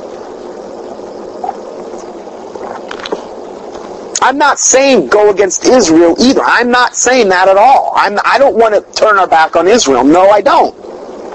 But we do need to look at this through the veil of truth. We need to look at this in light of everything that we've presented today and in light of what the Bible clearly states. I just do not see a mandate from Christ Jesus saying, thou shalt go and kill your enemies. He says, bless them that curse you. You know, do good to them that despitefully use you for great will your reward will be in heaven when you do such things. Um, Blessed are you when men speak all manner of evil about you, for great is your reward. So there's a lot of Bible verses. Now, granted, I, I do believe we have to temper that with the fact we don't want them to be blessed in their wickedness. Oh yes, bless them in their wickedness so that they can, you know, do, no. Just understand that, that you have to have some balance here. So, we have to have this preemptive strike against Iran with Israel to fulfill God's plan for both Israel and the West. Shortly after the, re- the release of his book last January, he lauded the Christian United for Israel. Christians United for Israel. It's this organization called the CUFI, a lobby organization intended, he says, to be a Christian version of the powerful American Israel Public Affairs Committee. The CUFI, which Hagee has said will cause a political earthquake, the televangelist aims to put the political organizing muscle of the conservative evangelical movement behind his grand plan for biblically prophesied end-time confrontation with Iran. Now, this would also be another first, where where we, where Christians joined up with a clearly wicked government, being our own, but yet God used it all. Now, I'm not saying God's not going to permit it all, but just because God permits something doesn't mean He's the author of it. Doesn't mean He's given His stamp of approval. Yes, go nuke the Iranians. Just because He permits it to happen doesn't mean it's of God. Just because the Holocaust happened doesn't mean God was there smiling down saying, yes, I'm so glad we killed the 6 million Jews and the 12 million others and 50 million that Stalin killed and Pol Pot and all these other guys. Permitting and giving a stamp of approval are two totally different things. So, this is um, he says that uh, the televangelist aims to put the political organizing muscle of the conservative evangelical movement behind the grand plan for the biblically prophesied end-time confrontation with Iran. Now remember, all the stuff I'm talking about today, this book's been out for a while. And this is where, so he's, you know, Hagee's looking like right now, one smart cookie. I bet you his books are flying off the shelf at Walmart now because Iran's all in the paper. Maybe that pastor was right, No Nonetta. Maybe he was right, Lisa. Wow. He really does know. He is a man of God. He's only 400 pounds behind the pulpit. No spirit of gluttony there. Oh, sorry. Sorry, we can't talk about the spirit of gluttony things. You know, even though Jesus did cast out all kind of spirits from people, you know, he cast out all these things, and, and, but, but I guess we can't talk about that. That's only the Pentecostals we get. Now, I could have that conversation with a Pentecostal, but not with a Baptist. So I mean, there's some things about the Pentecostals that, that are that are better than the, and there's some things about the Baptists that are better. But see, what a lot of it boils down to is being caught in a religious system where we don't, where we there's certain parts of Scripture we ignore because we've been indoctrinated that way. There, there needs to be a balance. So, and I don't mean a balance between praying and tongues either, okay? I didn't mean to say that, but I'm saying a balance. Well, let's just go by what's in the Scripture. So, he says this end time confrontation with Iran will lead to the rapture, the tribulation, the second coming of Christ. This is one of the main reasons he wants this. Because he believes the sooner we nuke Iran, sooner the rapture happens. It's a selfish motivation. In fact, there was another pre- preacher that just came out with a big expose on that. Now he didn't believe in the rapture happening at all, and, and again, I'm not going even I'm not even going to go there in this conversation. But he brought up a good point, and the fact is, is that these people want this so bad, these supposed conservative Christians, and I didn't realize it until I read this last night, because they know that when they nuke Iran, rapture's right around the corner, and they get their get out of jail free card pass and don't have to suffer a lick. That's why they want this. That's sick. they don't want they don't want to suffer nothing. And they're being told by by um, you know, this preacher, that's exactly what's going to happen. He's a very good speaker. He's very convincing, if you've ever heard him, Pastor Hagee. Very, very convincing. But, you know, again, convincing if you're not going by your Bible, convincing if you haven't studied these things out, convincing if it's the first time you've, you've ever heard it. Sure, sounds good. Yeah. Well, yeah, yeah. What are the spirits behind it? If it's not the Holy Spirit, who is it? Not say he's a wolf in sheep's clothing.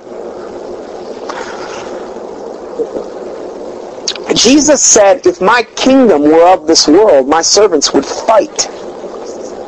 That's what Jesus said in the Gospels. If my kingdom were of this world, then my servants would fight. But my kingdom is not of this world. We, we were just we just talked here a little bit off from audio and about the fact that um,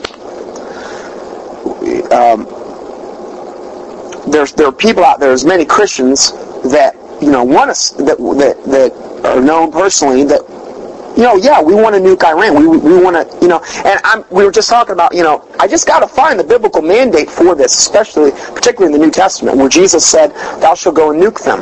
Thou shalt go and kill them. You know, kill them that do you evil. It says, bless them that curse you. It doesn't say kill them that curse you or, or, or, or, snuff out their existence. Now, the Quran says that. We're acting more like the Muslims than the Muslims are half the time now anymore with this theology that's permeated the churches. We're acting like, well, now, not, not the people in this room or hopefully the people even listening to this, to this recording, but I'm saying that that's, that's what is, is going on in the church. I just can't find it in the, in the New Testament anywhere.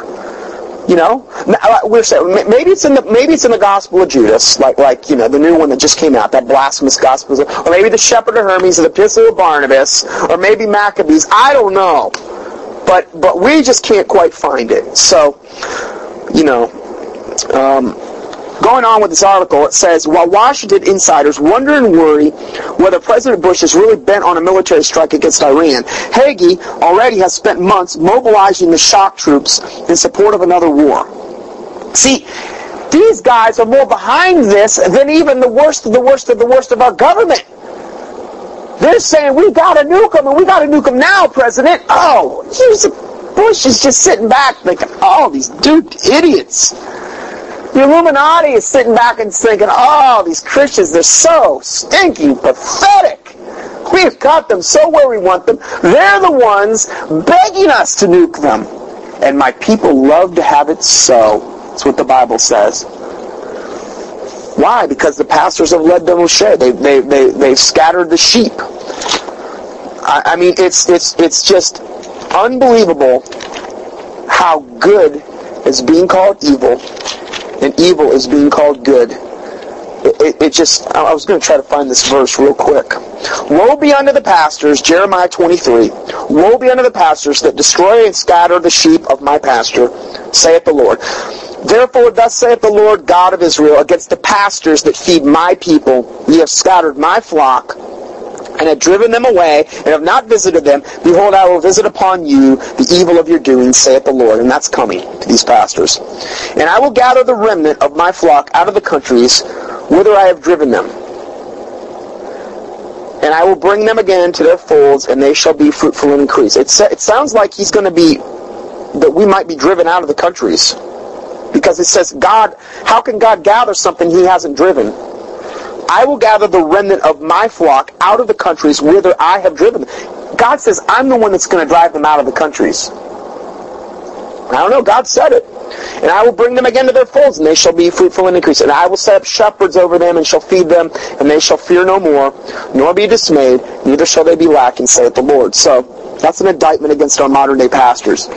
So, um, while Washington insiders wonder and worry whether President Bush is really bent on a military strike against Iran, Hagee already has spent months mobilizing the shock troops in support of another war. As diplomats, experts, and pundits debate how many years Iran will need to develop a viable nuclear weapon, Hagee says the mullahs already possess the means to destroy Israel and America. I guess he's got inside information nobody else has. Um, and although Bush insists that the diplomatic options are still on the table, Hagee has dismissed pussyfooting di- diplomacy and primed his followers for conflagration. They're the worst of the worst of the worst wanting this. All the stuff I've been talking about today, and here we have the majority of mainstream Christianity behind it. That's how bad it is now. That is how delusional it is in, Christ, in so-called pseudo-Christianity. Indeed, Hagee wields a very large megaphone that reaches a very large group of people. Said Rabbi James Rudin of the American Jewish Committee, who has studied the Christian right for 30 years. With the CUFI, the Texas pastor has exponentially expanded the reach of his megaphone beyond his television abundance. Thanks to viral marketing made possible by hundreds of evangelical leaders who have signed on to his new organization. His warmongering has rippled through the mega churches across America for months. Now remember, I have you have you really heard anything so far you've disagreed with? This is a, this is a secular assessment, and I think they're nailing it pretty much. I'm glad somebody's indicting him. Nobody in the church is doing it. I don't see any articles out about this. Did Jesus ever advocate warmongering? If my kingdom were of this world, Jesus says, then my servants would fight. But my kingdom is not of this world. That's why Jesus said we're not to take up arms and, and, and, and defend. Now, it's one thing to defend your family, I believe, and things like this. But I'm talking about let's just go and let's preemptively strike Iran.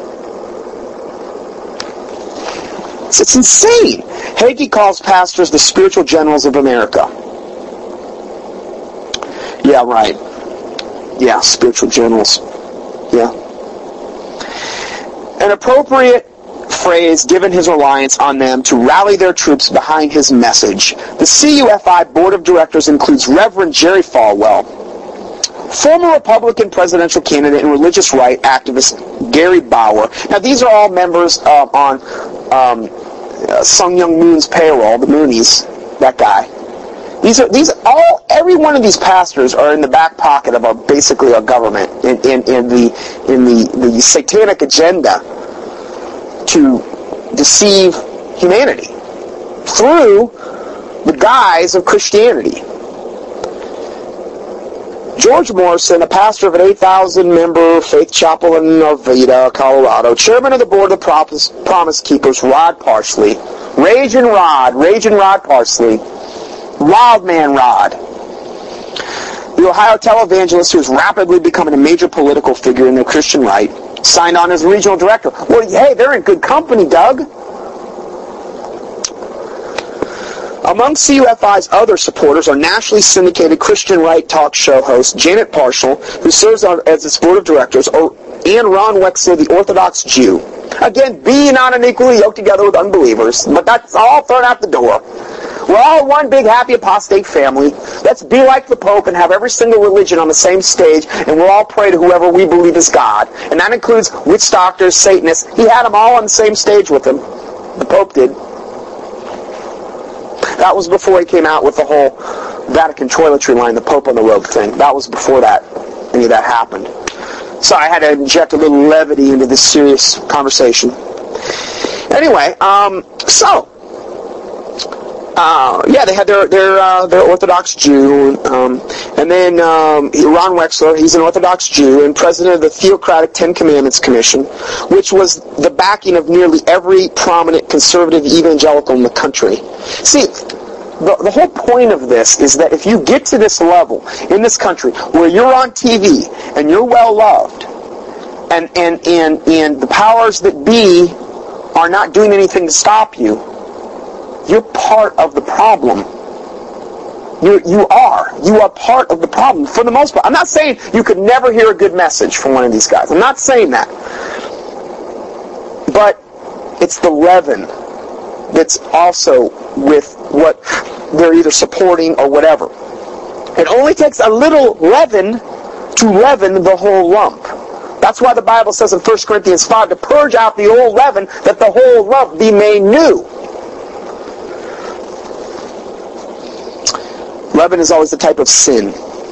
Many popular TBN evangelists, also among them the controversial faith healer Benny Hinn, he's in there too, Doug. And best, he's best-selling author of self-improvement books. Joyce Meyer, oh, Pastor Meyer.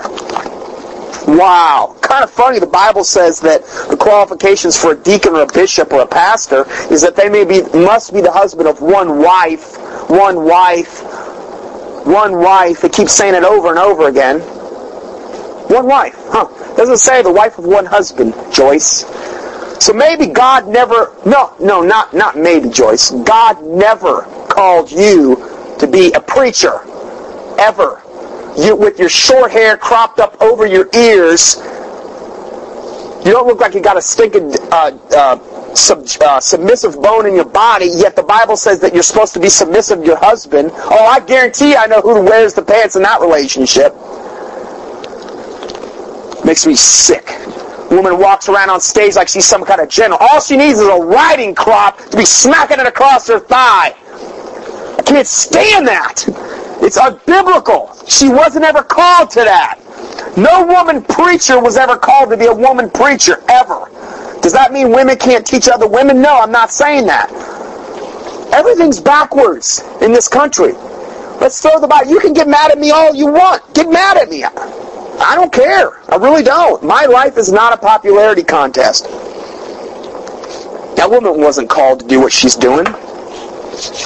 No woman preacher is called to be a woman preacher. Period.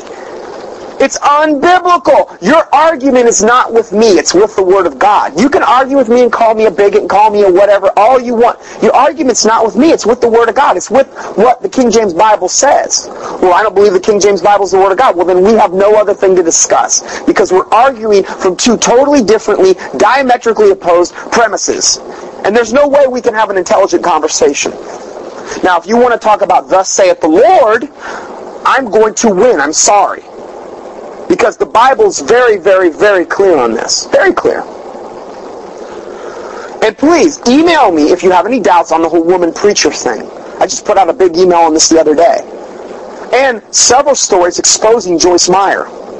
See, the Bible says, by your words thou shalt be justified, and by thy words thou shalt also be condemned. Let's just see what she said. Let's look at actual quotes from her. Let's, let's see what Joyce, the double-mindedness of Pastor Joyce. It's disgusting. It's sick. It's an abomination in the sight of God. I'm sure this will earn me some brownie points with a lot of people. Oh well. My life's not a popularity contest. I don't think Jesus' life was either. When, when, when, when he went, I mean, are we supposed to be followers of Christ? Well, when he went to the cross, he was basically despised by everybody. Even his own apostles, for the most part, had left him. I'm not saying I'm Jesus Christ, but I'm just saying that we're supposed to be followers of Christ. We're supposed to be crucified with Christ according to Galatians 2.20. Does that think I mean that, does that think, do I think that that means that I have attained? No, it doesn't. The verse that I can most likely clearly relate to in the Bible is when Paul said, Oh, what a wretch of a man that I am. Who will deliver me from the body of this death? The things that I don't want to do, that I do. And the things that I want to do, that I don't do. That's the verse I can relate to. Oh, what a wretch of a man that I am. So please don't, don't, um, go and say that I think that I'm some kind of, of perfect human being walk. I do not think that by any stretch of the imagination. But we are supposed to, to, to want to attain unto perfection. Through Jesus Christ, the author and finisher of our faith, to run the race that's set before us. And not to faint before we cross the finish line.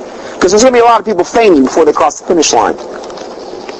So anyway, um, Meyer, Joyce Meyer, was named one of the country's 25 most influential evangelicals in the off-cited Time magazine. Oh, the off-cited Illuminati-owned Time magazine? Oh my! Boy, that's where I would want to be. He that is highly esteemed among men is an abomination in the sight of God. As was Stephen Strang, CEO of Strang Communications, which published Jerusalem Countdown long before his launch of CUFI this John Hagee had sought to influence American policy toward the Middle East for 25 years, he has hosted a night to honor Israel at his church.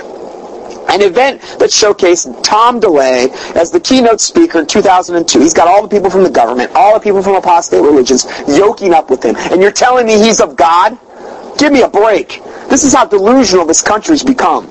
And that he has attracted leaders of the Israeli government as well as American politicians. Well, the reason he's attracting Israelis is because he will not witness to them. They have a different way. He, ha- he believes in what they call dual covenant theology or two covenant theology. This is what we talked about last week, where the Jews get to heaven just because they're their bloodline, and we got to get to heaven the way the Bible says. Now, 66 years old, this ambitious preacher divorced from his wife 30 years ago when their children were three and six of years age and less than six months later married a second wife who happened to be 12 years his junior. That's, that's Pastor Hagee's background. Well, you know what? He's disqualified from being a pastor according to the Bible. He's totally disqualified. He left his wife. He divorced her. He married another lady six uh, six months later. But you know, we'll we'll all overlook that because we don't care about the Bible anyway. He divorced his wife. You know what we should have done with Pastor Hagee a long time ago? turn such an one over to Satan for the destruction of the flesh, that the soul may be saved in the day of Christ? Where does it say that? 1 Corinthians chapter 5, when there was a man in the church that had taken his father's wife to wed. Now, granted, he didn't take his father's wife to wed, but he, he obviously had an unbiblical divorce. He had two children, ages 3 and 6 when it happened. He divorced his wife, and he married a second, a second wife, 12 years his junior, six months later. That really looks good. The Bible says that you should be unblameable. If, you're going to be a pastor or bishop, you're supposed to be unblameable, of good report, able to rule your own house well, husband of one wife, a lot of things. He's totally disqualified from being a pastor. Yet, he is the man that's heading this movement. Why would I follow him for anything? Despite his apparent moral lapse, other evangelicals have long looked to him for guidance. The, the Christian pollster George Barna recently reported that Hagee is ranked in the top 10 spokesmen for Christianity among other Pentecostals. I didn't think Hagee was a Pentecostal. But I, I guess it's going to be one big happy family. Pentecostal, Catholic, Hindu, Buddhist. It's all coming to that. Temple prostitutes are the only thing left right now. Just get the temple prostitutes in there. That's coming. Morrison, who has been friends with Hagee for more than 20 years and whose ministry has likewise always seen Israel and God's plan for the future, says that Hagee has proven himself as a spiritual leader in this country. And he has a platform, his TV ministry. He has great respect of a lot of other leaders. So certainly he has that position of spiritual leadership and authority to lead evangelical churches and help unite them. Yeah, they're going to unite. They're all going to unite in one big apostate happy family. Um, imagine that Pastor Hagee as as as uh, and this Bauer guy declined to be interviewed for this article. Oh, they they, they didn't want to be interviewed for this.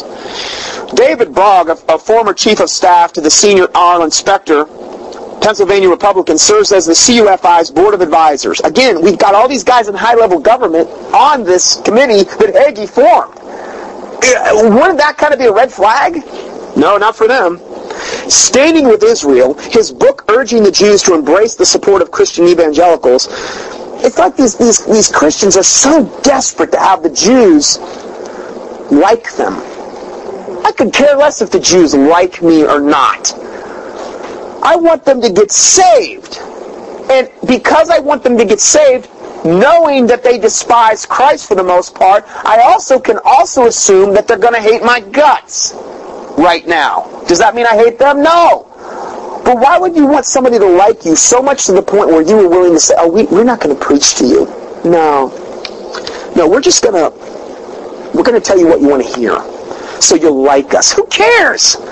Where does it say that in the Bible where they have to like us? The only reason I would want them to like me is if they got saved and they and they had received truth, you know.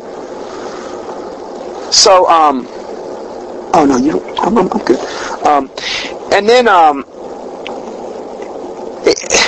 so this is this guy's yoked up with him also. He has been he has just been published by Strang Communications. Brog Brogg believes the CUFI. Now remember, this Brog guy is the former chief of staff to Senator Arlen Specter. Okay? Brog believes the CUFI can have an enormous influence. And he's also the guy that wrote this book, Standing with Israel, the book urging Jews to embrace the support of Christian evangelicals. Why is this so important to high people in our government that this happened? That's another huge red flag, I would think. Brog believes the CUFI can have enormous influence it can really create a player where there isn't a currently one. As to whether Hagee has the organizational skills to pull off such a project, Brog added that the pastor is a great administrator and a great leader and was able to build his church and TV ministry because he's a good businessman. He's a good organizer. Boy, that's that's one of the Bible things. You got to be a good businessman to build your church real big, big, big. You know, the bigger your church is, the more godly you are. You know, isn't that the way it is? No, actually, it's the exact opposite. He that is highly esteemed among men is an abomination in the sight of God. If you're really preaching truth, you're not going to be popular. You're not going to be popular. But evidently, because he's built this, where, where does it, where, do I see any place in here where God's getting any glory for any of this?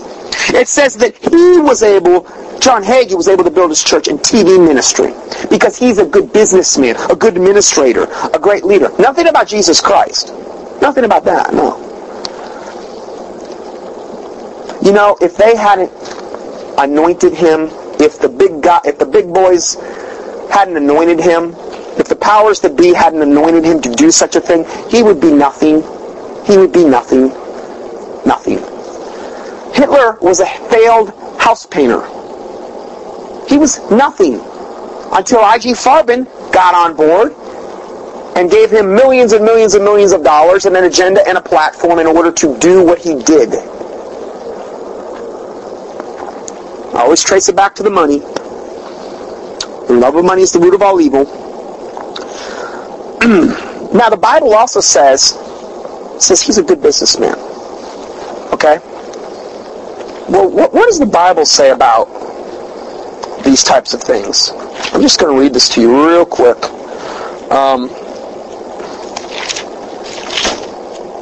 it's in Psalms. It's right after Psalm 119, I believe. Yeah, Psalm 119, no, Psalm 127 says, Except the Lord build the house, they labor in vain that build it. Did God build this? All this unequally yoking with not only TBN, with not only all the apostasy that he's in, with all the false religion, with all the governmental officials, with all the Jews that unfortunately right now are on their way to hell. But but God built this house. Even though God's not getting any credit for building the house. But the Bible says, except the Lord build the house, they labor in vain to build it. Except the Lord keepeth the city, the watchman waketh, but in vain. That's what this is. It's vanity. But Hagee, the businessman, along with his friends like Benny Hinn, Joyce Meyer, Rod Parsley, and other TV evangelists, including the top network executives Paul and Jan Crouch, Paul Crouch, Mr. Homosexual himself, got caught having sex with a black man like 20 or 30 years his junior. It was all over. But, you know, the, the, the, the, Christians wouldn't say anything about it. Now, if you don't believe me on this, email me and I'll load your boat on that one as well. Okay? But again, it's like it's it's just like our own media. There's blackouts of things that they don't want to talk about. Christianity is no different. You think that they're gonna that they're gonna put this out all over Christianity when Paul and, and Jan Crouch are one of the main ones that have that have been anointed to carry in the apostate religions? No, they're not. He's a sodomite. He's a stinking homosexual. He was having sex with a black man. How disgusting! But hey, hey, we, we're not going to talk about that. He's still a man of God. We forgive him. Oh yeah. Okay. But, you know, that didn't disqualify him from the ministry. No. Hey, anything goes. It's anything goes Christianity, man. It's like a three-ring, this is like a three-ring circus I'm describing here. I wish it wasn't so, but it is. And we're really just scratching the surface today.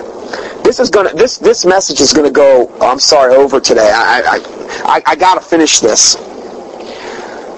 Huh? So so Hagee, the businessman, along with his friends, Benny Hinn, Meyer, Parsley, TBN, including top network executives Paul and Jan Crouch, has come under fire for excessive compensation derived from his nonprofit ministries. Oh, imagine that! No, not this man of God. Never. According to his organization tax returns, Hagee has earned more than $1 million per year annually since 1999 in salary and deferred compensation from his nonprofit, Global Evangelism Television and Cornerstone Church. The love of money is the root of all evil. Just one other 501c3 corporation doing the Lord's will. Isn't this special? I mean, it's a hallmark moment. I may start to get teary-eyed here any moment. I may start to wax poetic, or burst into a soliloquy or a sonnet, or possibly a haiku. I don't know. I don't know if I can take much more. So yeah, yeah, we got that going on. In 2004, the San Antonio News Express reported that he was the highest paid nonprofit executive in that city. His pay was nearly twice that of the next best paid executive. Yeah. Doing whatever it takes for the money. That's what he's doing. But the Bible says the love of money is the root of all evil.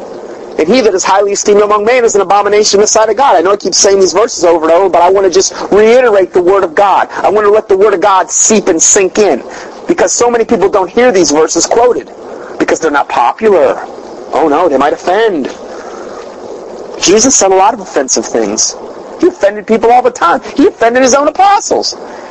He had apostles that he offended, and then actually there was a whole group of them that, that fell away before before the last 12 even. TBN is the largest Christian television network in the world, claiming to reach more than 92 million households in the United States alone. And since 9-11 has expanded its worldwide reach into Muslim countries, including Iran. Despite TBN claim to represent the whole of Christianity, however, many Christians might not recognize that their religion in TBN's Word of Faith programming. Word of Faith is a non-denominational Pentecostal movement based on the power of the spoken word to claim one's spiritual and material desires and to purge the devils from one's life. I, you know, the people that wrote this really nailed it. This is a secular article, but it could have, I could have easily offered basically most of what's, they're just documenting facts. Facts are facts, okay? And I don't really even see this being biased. I agree with what their, their assessment of this here. Word of faith. What's what? What is what is this? What is this based on the power of spoken word to claim one's spiritual material desires? What's that? Name it and claim it, baby. Blab it and grab it. Blab it and grab it. Name it and claim it. Now, what is this also? We're going to talk about this in if, if I have the opportunity. I don't know what next week's going to bring, but I want to do a whole expose on this whole thing that Oprah Winfrey and all the, the people in Hollywood are doing now called The Secret. Oh, it's The Secret, Doug. Oh, yes, it's all over the internet. People are sending out links. It's this big video on, on how you get what you want just you've got it. You've got to have the right mindset. You've got to speak it and you've got to believe it, and it'll just come to you. Whatever your heart's desires are, it'll just come to you. It's witchcraft. It's white witchcraft is what it is, and it's called the secret.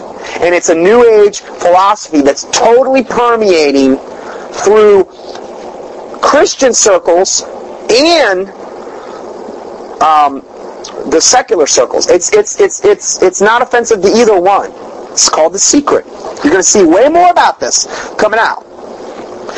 And it's the same thing of the whole word of faith, name it, claim it, blab it, and grab it. The whole, whatever I want, I get it. How to become a millionaire God's way. It's what it is. But it's repackaged more to the occult side. And we're going to get into that if, if the Lord permits. The movement the movement's central tenet, this word of faith, which critics say leads to excessive compensation of its leaders, is the notion that sowing a seed, contributing to the ministry, will result in the donor's harvest of personal prosperity. And that's why anybody listening to this, I want you to just harvest, send it into me, because I, you know, you're just sowing that, that seed of faith. Give me a break. Like the televangelist individual ministry. Now, you should be sowing your your the money that you're putting out, the money that you're giving back to God.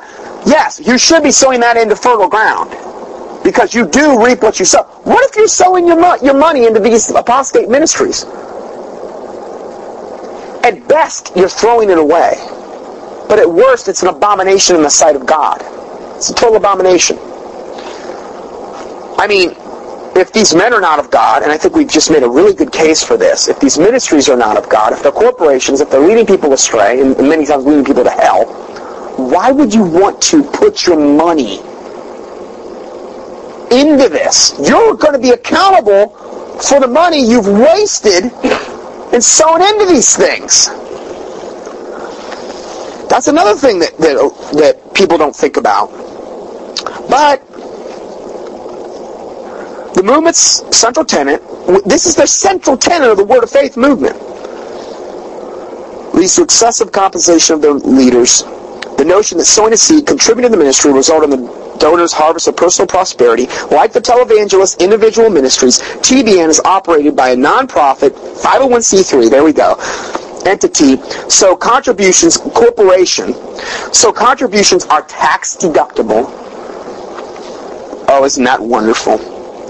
To the donor and the tax-free to the ministry. Oh, isn't that great? Your, your heart's so in the right place giving money there. You know, it really is. You can write it off on your taxes. Isn't that great? While TBN reaps more than one million in revenue per year, most mostly from viewer donations, Hagee's organization reports annual revenues of about 15 million. So he's got 15 million of the 100 million dollar pie. Lisa, come on! I need to get with it. I'm not pulling in that kind of change. what an abomination in the sight of God. And these guys are the same ones that go around saying Jesus was a millionaire and he had big money. Big money. You know, Judas had the bag. Judas had the bag. He was the he was the guy that, you know, he had the money. He was the money man. What an abomination. Um, Ole Anthony is the president of Trinity Foundation, an independent watchdog of TBN and his televangelists. He says that the ministries increase donations through sophisticated direct mailing campaigns. It's all about mind control. This is brainwashing and mind control. That's why it's very dangerous for you to be watching these shows if you're not educated. Now, lest we be ignorant of Satan's devices, he will get an advantage of us. 2 Corinthians 2.11. Okay, so, I do watch these things from time to time, not because I, am in agreement, but just to see what, how Satan's devices are working. I was watching one the other day, just turning on, it was old Benny. Benny interviewing this black pastor, I don't know where he was from, some country, foreign country, and he was saying, most of what the black guy had said when I saw him speak wasn't really far off. But at the end, he says, I just want to let you all know that I have this book, and I'm going to donate a thousand copies to, to Pastor Hinn's ministry. I'm thinking, wow, he's going to donate a thousand copies. Just give them away. What a guy. Oh, no, there was a catch. He says, but all you have to do to get one of these books, this book that was maybe, you know, probably cost him two bucks to produce. It's just a paperback book. All you need to do is send in a hundred dollars and we'll send you a book. And we're going to take, when we sell all thousand books, we're going to take the hundred thousand dollars that we've gotten and we're going to sow it into the ministry. What a lie from the pit of hell. There's no accountability in these ministries at all. In fact, I got another article I won't be able to get in today, but that goes into that in detail. How it's all a lie. So they use these sophisticated direct mailing campaigns, using mailing lists compiled as a result of viewers calling the prayer lines advertised on television programs. So they always have the prayer lines. And they always have the prayer lines in the back so you can see them all and see all the people on the phone. Oh, wow, I better get on board. I mean, there's all these godly people calling up and, and, and I need prayer. You know, I need prayer. And, uh, yeah, um, Doug just informed me that um, these lists that the that these Christian organizations have are many times, and he witnessed this firsthand from Pat Robertson. There are many times these lists are actually rented out and to other organizations where they will actually contact you as well in order to solicit money and support and all these other things. So it's big business is what it boils down to. Again, the love of money is the root of all evil. Again, show me this anywhere going on in the New Testament where this was condoned, this type of behavior. It's not. But we've gotten so far away from the Bible, I mean, they might as well, you know, I don't know. It, it's unbelievable. So, um, this man regards the, the, the, abuse of prayer lines to get callers' names and addresses as one of the many scandals of the religious world of television. And that's why they have these prayer lines, so that they can get your, your address, your contact information, so that they can, they can hound you for, for the stuff. Um, you know, these these ministries increase donations through sophisticated direct mailing campaigns, just like any good corporation would that was a that was a for-profit corporation. They're businesses. They're businesses. They have turned the house of God into a den of thieves. What was Jesus' biggest gripe at the end? He went in and he turned, overturned the money changers because they were doing business in the house of God. Well, that got Jesus more mad than anything that ever, I, I don't see him getting madder than that any other place. He got a whip. He overturned the money changers. Nothing set him off worse than that. And yet that is the main motivation of the ministries. I mean, are we, if we were in a court of law, a, a real objective court of law, as God is the judge, what is he up there thinking and saying? I mean, let's, let's go before God, because most of the judges in this country are black-robed devils that don't have any semblance of the word justice. I'm talking about God. How does he feel about this? Well, I think all you got to do is read the New Testament and Old to see how he feels about this. Although many Christians consider the money-centered word of faith theology to be a form of heresy, me, definitely, us, the Republican Party has embraced TBN's audience. Isn't that special? As a valuable cons- constituency, Rabbi Lapin, who himself has personally met with President Bush, told the prospect that Hagee, without question, yes, absolutely, has the ear of the White House. But he declined to identify any official by name, claiming there's a lot of sensitivity in government circles about his so-called religious right. TBN has made much of his own Republican connections, touting the network's founder, Paul Crouch, relationship with John Ashcroft. Oh, John Ashcroft, the same one that, that, that basically gave the, the nod to go in there and take Pastor Dixon's church away storm the Indianapolis Baptist Temple and then bulldoze it to the ground. Yeah, real man of God he is. In 1999 campaign memoir, Bush recalls feeling spellbound. Spellbound. That's that's pretty uh, accurate. Like a spell of a witch by the preaching of the Dallas-based TBN T.D. Jakes. I can't even stand hearing that guy. All he does is scream, scream, and scream as though that makes him biblically correct. That he's a big black guy. Oh, I can't stand hearing that guy who he has invited to participate in official White House events. Senate Majority Leader Bill Frist has lauded TBN's efforts to expand its broadcasting into China. This is unbelievable. You've got these demonic people in high government lauding and applauding what's going on at TBN and all that. I mean, why, that right there alone tells you there's just gigantic problems. TBN's lawyer is Col- Colby May, who, is, who serves as the counsel to the American Center for Law and Justice, a group founded by Pat Robertson, uh, Illuminati member. His dad was in the Illuminati. Uh, um, he's, he's, a Mason. Uh, you know, could go on and on about Pat Robertson, whose president, Jay Sekulow, a converted Jew, advised Bush on his Supreme Court nominees may also represent certain members of Congress on legislative initiatives and help draft the Houses of Houses of Worship Free Speech Restoration Act, which if passed would lift the ban on electioneering from the pulpit. I guarantee it won't lift the ban on speaking out against gays though. But yeah, you can you can get politically correct and we can we can support somebody from the pulpit. Because that that would be okay as long as they're doing doing the New World Order's bidding. Its chief sponsor, Congressman Walter Jones, North Carolina Republican, has appeared on Praise the Lord to promote the bill. Other guests on TBN programming have included Republican Senator Lindsey Graham of South Carolina, Congressman Dana Rohrabacher, Texas GOP Chairman Dave Barton. He goes on and on. Several years ago, after Crouch interviewed California Congressman Duke Cunningham, I didn't realize they had this many political figures on that show. It just goes to show how yoked up we're becoming with the world. Pseudo-Christianity is becoming with the world. After he interviewed this California congressman, Paul Crouch said, quote, what a soul winner he is. Every time he shares his powerful testimony, lives are touched. And our soul's total soars. End of quote. Soul's total, what's that? That was the long before Cunningham pleaded guilty to bribery and conspiracy. Now, this is the guy that, that's the man of God who wins many people the Lord. That was long before Cunningham pleaded guilty to bribery and conspiracy and fell under suspicion of providing favors to defense contractors who sent him prostitutes via limousines. But our soul's total soars. So they've got their prayer lives. Oh, we led somebody else to the Lord. No conviction of sin, no repentance, no nothing.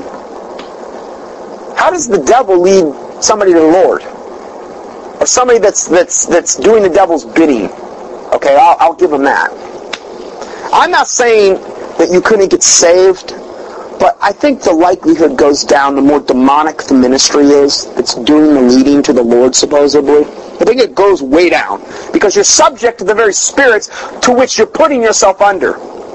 For Hagee's new prospect, his influence in Washington is probably less important than his influence over his audience. With the cloud of his listeners, he can serve Bush, he can serve the Bush administration hawks by firing up grassroots support for a military strike against Iran. TBN has provided several opportunities for Hagee to promote his book, Praise the Lord. Several installments of his own program, the two-day appearance on his Benny Hinn show, through the marketing efforts of Strang Communications, which placed national radio advertising spots for Jerusalem Countdown on the Sean Hannity show and the O'Reilly Factor. Sean Hannity, the poster boy for the New World Order, and Bill O'Reilly as well. Oh, I, I can't even get, I'm not even going to get into that. Hagee brought his Armageddon message to a wider conservative audience. His end times theology is nothing new. Countless numbers of self-proclaimed prophets of the world have demanded attention since beginning of time. The difference now is that TBN's relentless fundraising along with advances in digital and satellite broadcasting technology has permitted worldwide dissemination of his ominous predictions. Through TBN, other religious and conservative media, and the growing megachurches, Hagee has turned his Bible thumping not only into a million dollar business, multi-million dollar business, but into a pro, pro-war movement as well. Now, why am I getting into all this today? Well, I mean, I'm, I'm way over on what I would normally preach, but I, I, I feel I've got to finish this because this is the future of apostate pseudo Christianity, and it's really the future of America because they're the ones that are going to lead us into this war. Okay? And Hagee and all these people are going to be the first ones banging the drums, nuke them, nuke them, nuke them. It's already been set. The stage has been set. And they're going to be the worst ones.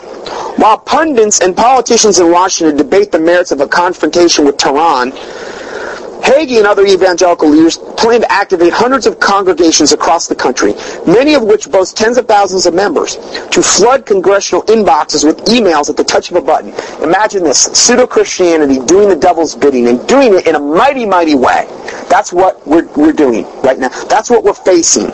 That's how bad it is. The message from the heartland, beyond the, the, the ken of the elites, who cannot quite imagine such a decision, will be to strike Iran before it's too late. Again, man intervening instead of God. Man trying to play God. Man trying to say, well, we know what God wants and we're going to do this, even though it's totally unbiblical. The pages of the Jerusalem Countdown provide a peculiar mix of biblical prophecy, purported inside information from Israeli government officials, and a mix-up, pared down lesson in nuclear physics. Now, one thing I want to interject real quick. If this doesn't go down next week, which I pray to God it doesn't, unless it be the Lord's will, because may the Lord's will be done and not my own. That's how Jesus said we're supposed to pray. Nevertheless, not my will, but thine be done, O God. If it doesn't go down, don't think this is going to go away. Because it'll just get recycled. It's going to happen. It's just a matter of time. It's a matter of God's permitting. Um, this Jerusalem countdown which gives inside information about Israeli government officials and nuclear physics. Um, he says, is this, this is, oh, this is Hagee. Hagee says, I wrote this book in April 2005. He's already had this book out since April 2005. Here we are two years later, and the world's just catching up. Um, when the people read it, they will think I wrote it late last night after the Fox News report. Says the author without a trace of irony. It's that close to where we are and beyond. He's going to look like he's an absolute brilliant genius. Is what he's going to look like. Oddly enough, he predicted, allegedly relying on information from a reliable Israeli source, that Iran would have a nuclear weapon ready by April 2006 the which from all my sources are saying they do not have a nuclear weapon. They're not capable of it right yet. They, they're just getting into uranium enrichment, which does not mean they have a nuclear weapon ready yet. But see, if they can convince us they do have it, then it's all going to be the more, and if all of a sudden a nuke turns up, but it's our nuke, but we say it's theirs, who's to know any different? They did nuke us. They did have it. He was right. See how they're going to come out smelling like a rose? See how the evil the seducers and men are going to wax worse and worse, deceiving and being deceived? Um, oddly enough, he predicted um, that they would have this by 2006, the month during which Iranian President announced that Iran, Iran had enriched uranium, although apparently not enough to make a bomb. The particulars of Iran's nuclear program, however, do not seem to interest Hagee. In many of his appearances last winter before the Iranian president's announcement, he glossed over the obstacles faced by Tehran in creating a viable nuclear weapon, arguing that once you have enriched uranium, the genie is out of the bottle. Um, his command of politics in Islamic countries is similarly flawed. He repeatedly has called the Iranian religious fundamentals Wahhabits, even though Wahhabism is a form of Sunni Islam, and the overwhelming majority of Iranians are Shiites. So he doesn't even he doesn't even have his facts straight. In other words, yet he's acting as though he's some big, incredible expert on all all issues of the Middle East.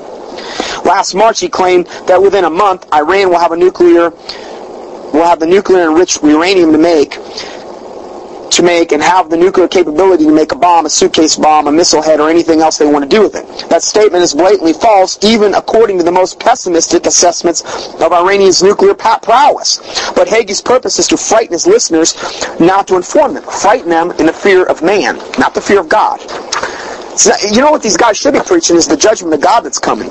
How they need to get the sin out of their life. How they need to repent how they need to get right with God, how they need to get into the Word of God, how they need, how they need to stop trusting in a man or going by their feelings. There is a way which seemeth right unto a man, but the end thereof are ways of death. But no, they're not doing any of that. No sin issues are addressed. You know, when you have a doctrine and no sin issues are being addressed, people are going to love it. You know why? Because they don't get convicted about their sin issues. This isn't about anybody's sin issue, what we're discussing today. You know what it's about? It's about we're looking to the Middle East. We're going to get raptured. It's close. Yes, many are going to have to die, but hey, it's got to have to happen. We're, we're, we're God's emissaries. We're God's arms. We're going to help God out. But there's no talk of sin issues or anything like that in any of this. You're getting your eyes totally off Christ as well by doing this. You're getting your eyes on man. He speaks simultaneously of two audiences about Iran's nuclear capabilities. One that fears a terrorist attack by Iran, and another that embraces a biblically mandated apocalypse. You know, as far as I know, when Jesus comes back at Armageddon, he's going to come back with his saints, and he's going to wipe out the enemies.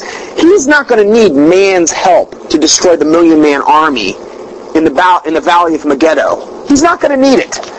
But according to old Hagee and all these other guys, God needs our help, and he needs it in a big way. What an abomination.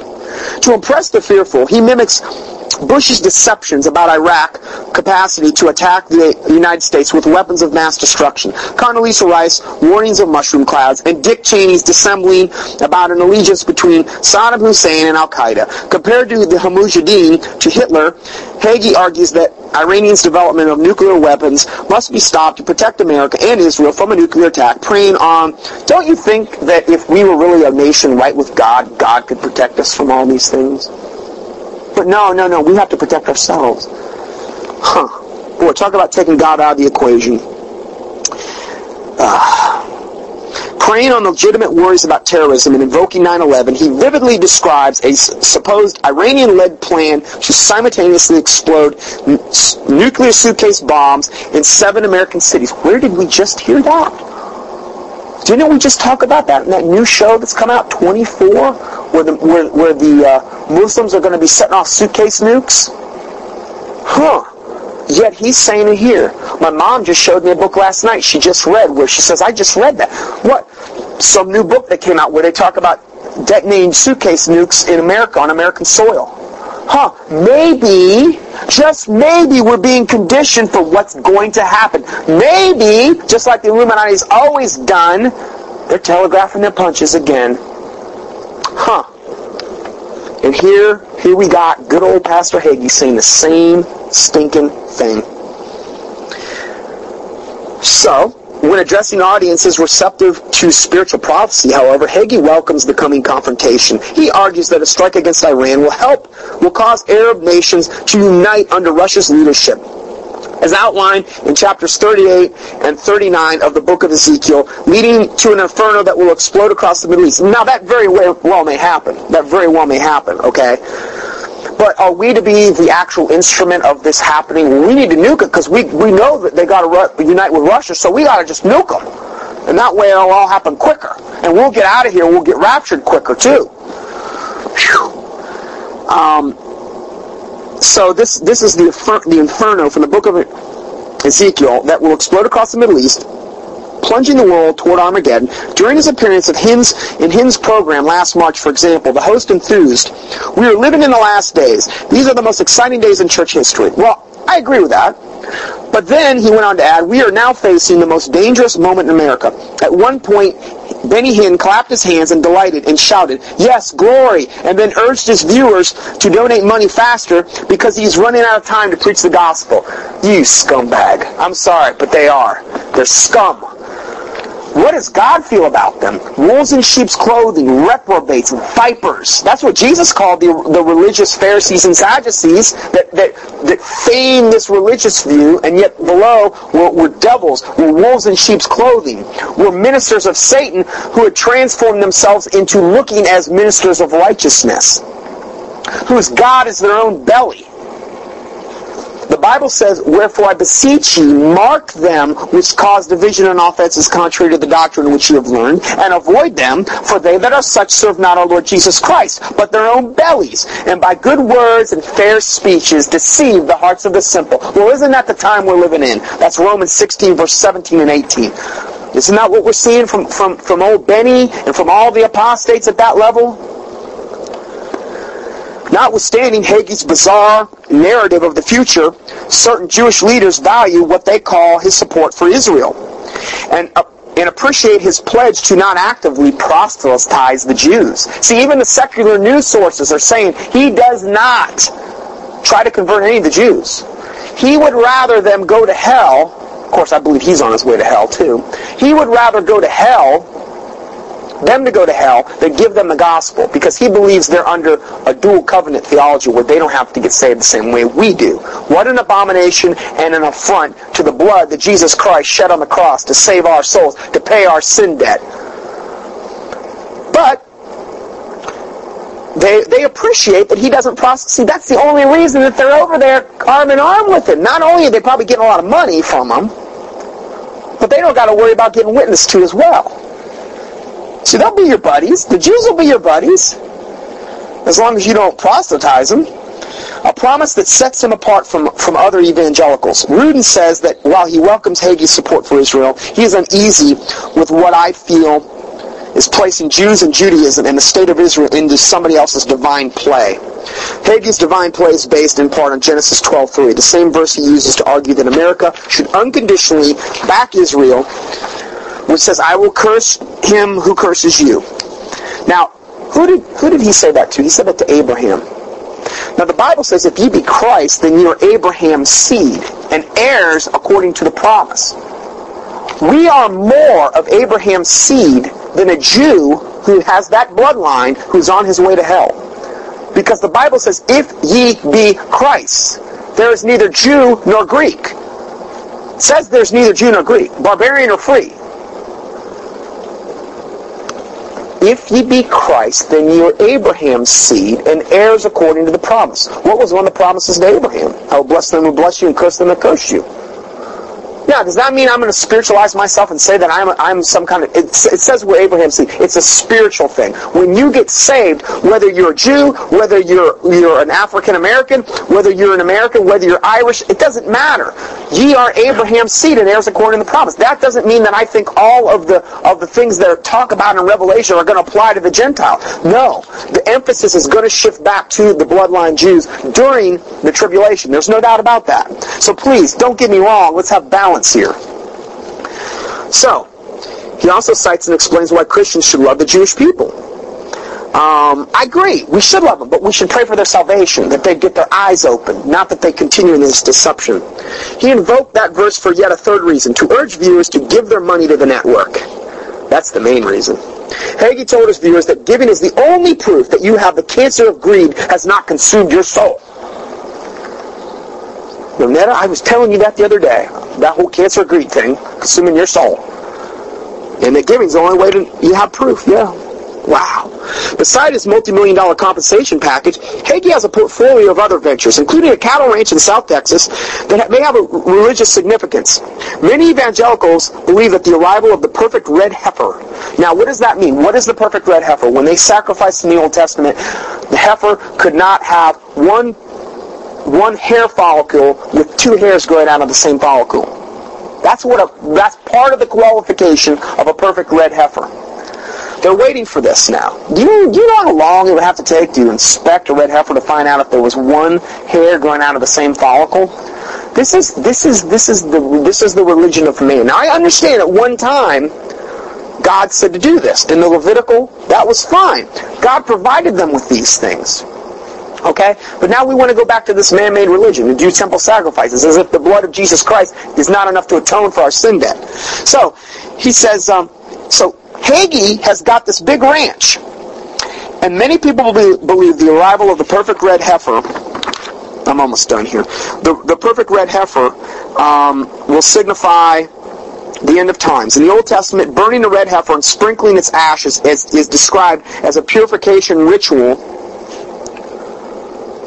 purification ritual for priests entering the temple. Ultra-Orthodox Jews believe that the birth of the modern perfect red heifer will herald in the arrival of the Messiah, leading to a confrontation with Muslims over the Temple Mount. See how all this ties together? But this is the time we're living in. We're right on the cusp here, where Jews believe the temple will be rebuilt. Now, this is true. I mean, this is a great assessment. Some evangelicals likewise regard the red heifer as the harbinger of the ultimate showdown at the Temple Mount, which they believe will be the site of the second coming, and they believe that time is near. To many other observers, the advent of the red heifer threatens to provoke a violent struggle for control of the Temple Mount and the worldwide re- repercussions. In the late 1990s, a group identified a group of unidentified Texas ranchers bred a perfect red heifer, which generated excitement in evangelical circles, circles until the animal spouted, sprouted some black hairs. I hate when that happens. I had my perfect red heifer, and look what happens. What an abomination. And here we have the Christians the Christians are the ones like Hagee trying to breed a perfect. What an abomination! Why would they want the perfect red heifer? So it could be sacrificed in the rebuilt temple in the Temple Mount.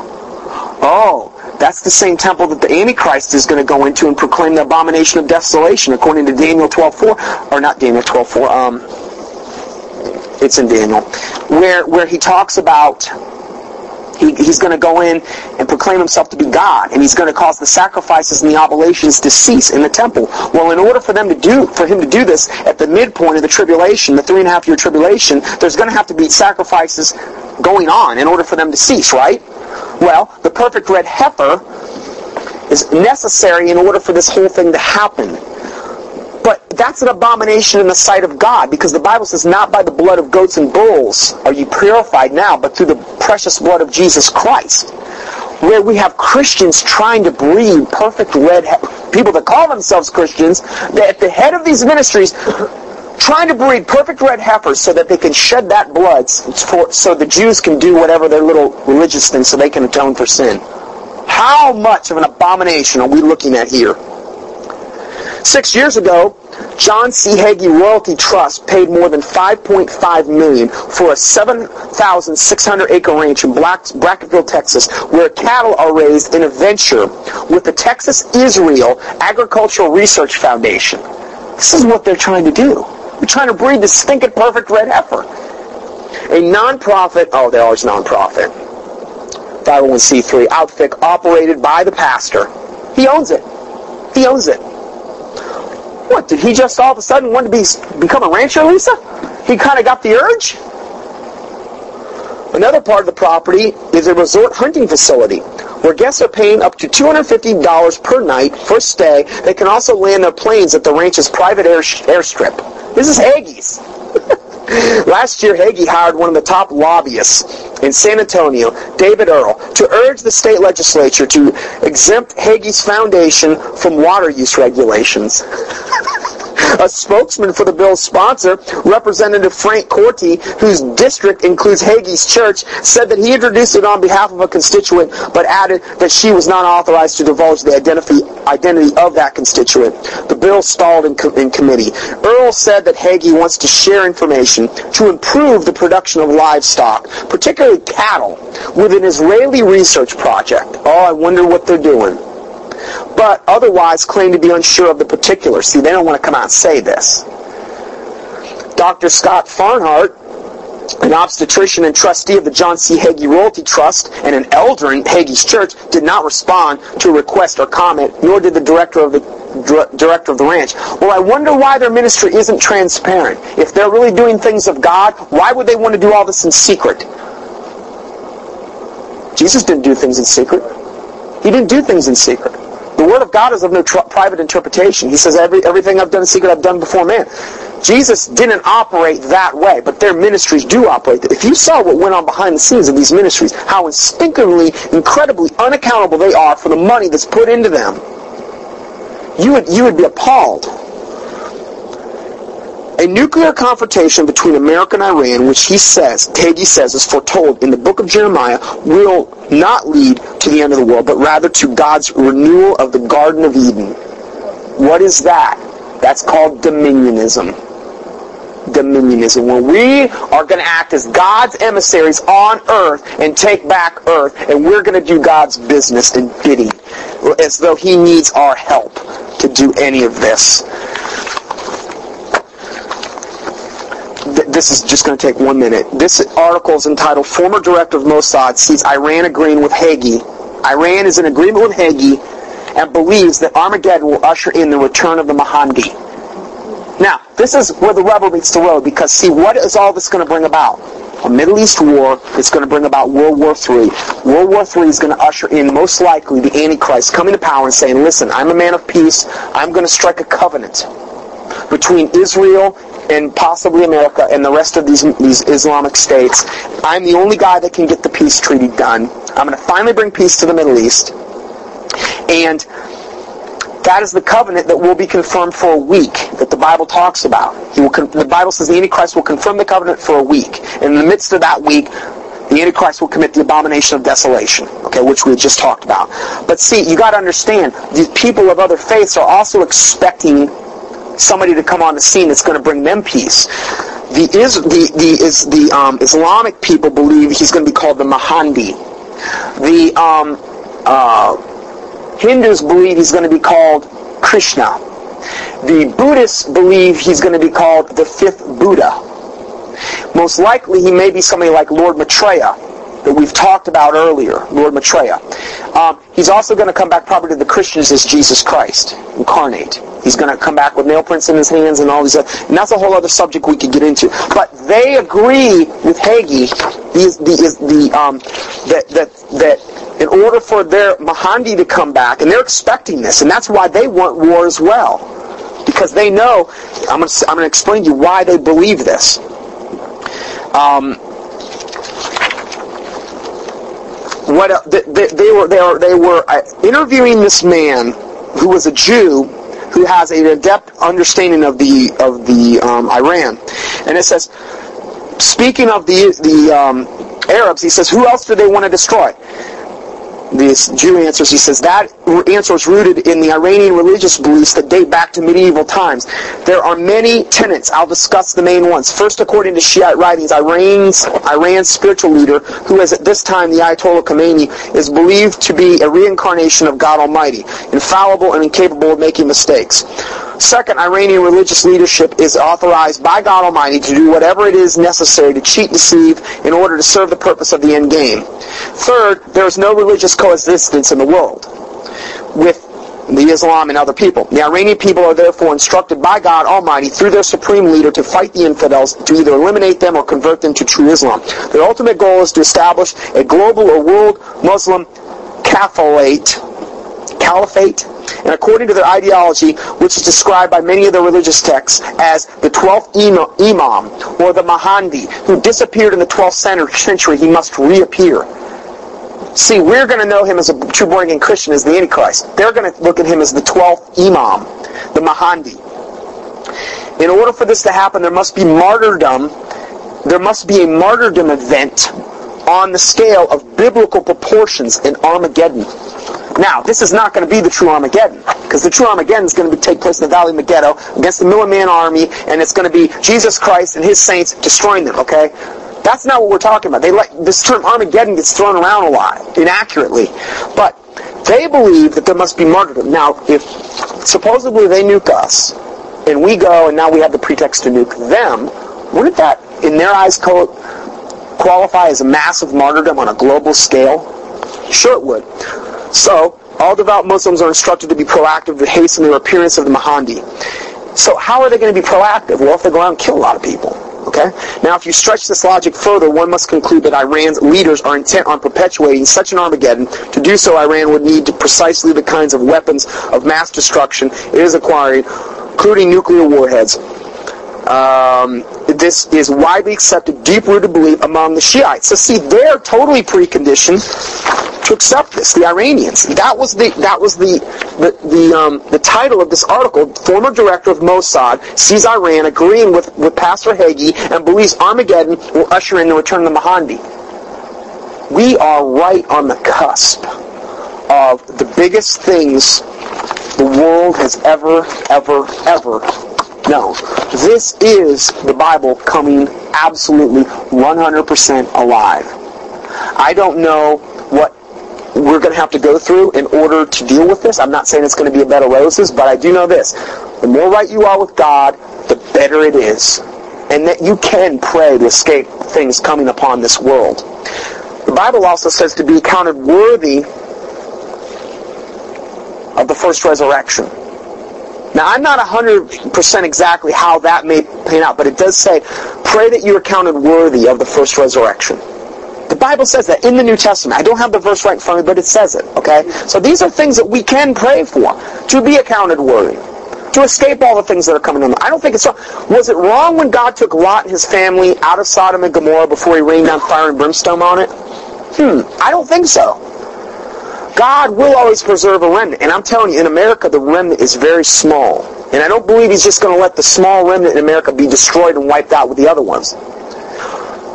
But if he's calling you out of this, all I'm saying is, is believe. The Bible says, Wherefore come out from among them, and be not be not partakers of her plagues, my children. That's what God said in Revelation. And I know that's more in the tribulation period. But what that is, is to come out from the world system in as much as you can, in as much as God's leading you, in as much as God's giving you that opportunity, so you be not partakers of her plagues. Anyway, I'm going to end in prayer. Heavenly Father, we do thank you for this time, and Lord God, we, we hopefully realize the gravity of the situation that lays before us, whether it's this week, God, or whether it's the next year, whether it's the next five. I don't believe it. Probably going to go five. Things are such at a fever pitch right now, Lord. And Lord, we just humble ourselves before you. And we thank you, Lord God, for all your goodness and mercy, for what Jesus Christ did on the cross to save our souls. I pray, God, if there's any here listening to this broadcast that doesn't know you as Lord and Savior, God, that this would be the day of their salvation. That they would get right, God. That the fear of God that, that hopefully has been instilled in them this day would humble them, Lord God, that they would come before you as a little child and that they would get saved. For what your will that not one would perish, but that all would come to repentance. We praise you, we thank you for your goodness, Lord. I do pray, God, that you would instruct us exactly as you'd have us do. That you would open the doors no man can shut and shut the doors no man can open in regard to how you would work through our lives. Lord God, that your name would be glorified through us, through the body of Christ. That you would use us to lead many people to the Lord. That you would save many people, Lord, through what you're going to do through the body of Christ. We praise you. We love you, God. I do pray for your protective hand to be upon us, for your angels to encamp around about us, Lord God, for the sword of the Spirit, which is the word of God, to be in our mouths, for us to put on the full armor of God every day, Lord God, that we may be able to withstand the wiles of the devil, to put on the mind of Christ, as you said in your word, Lord God in heaven. And Lord God, we love you, we praise you, we thank you. We ask all these things, and, and we, I pray, Lord God, also that you would forgive us for any and all sins that we have committed in any way, shape, and form, God, that you would wipe our slate clean, that you would cleanse us from presumptuous sins and secret faults, that they would not have dominion over us. In the name of the Lord Jesus Christ we pray. Amen.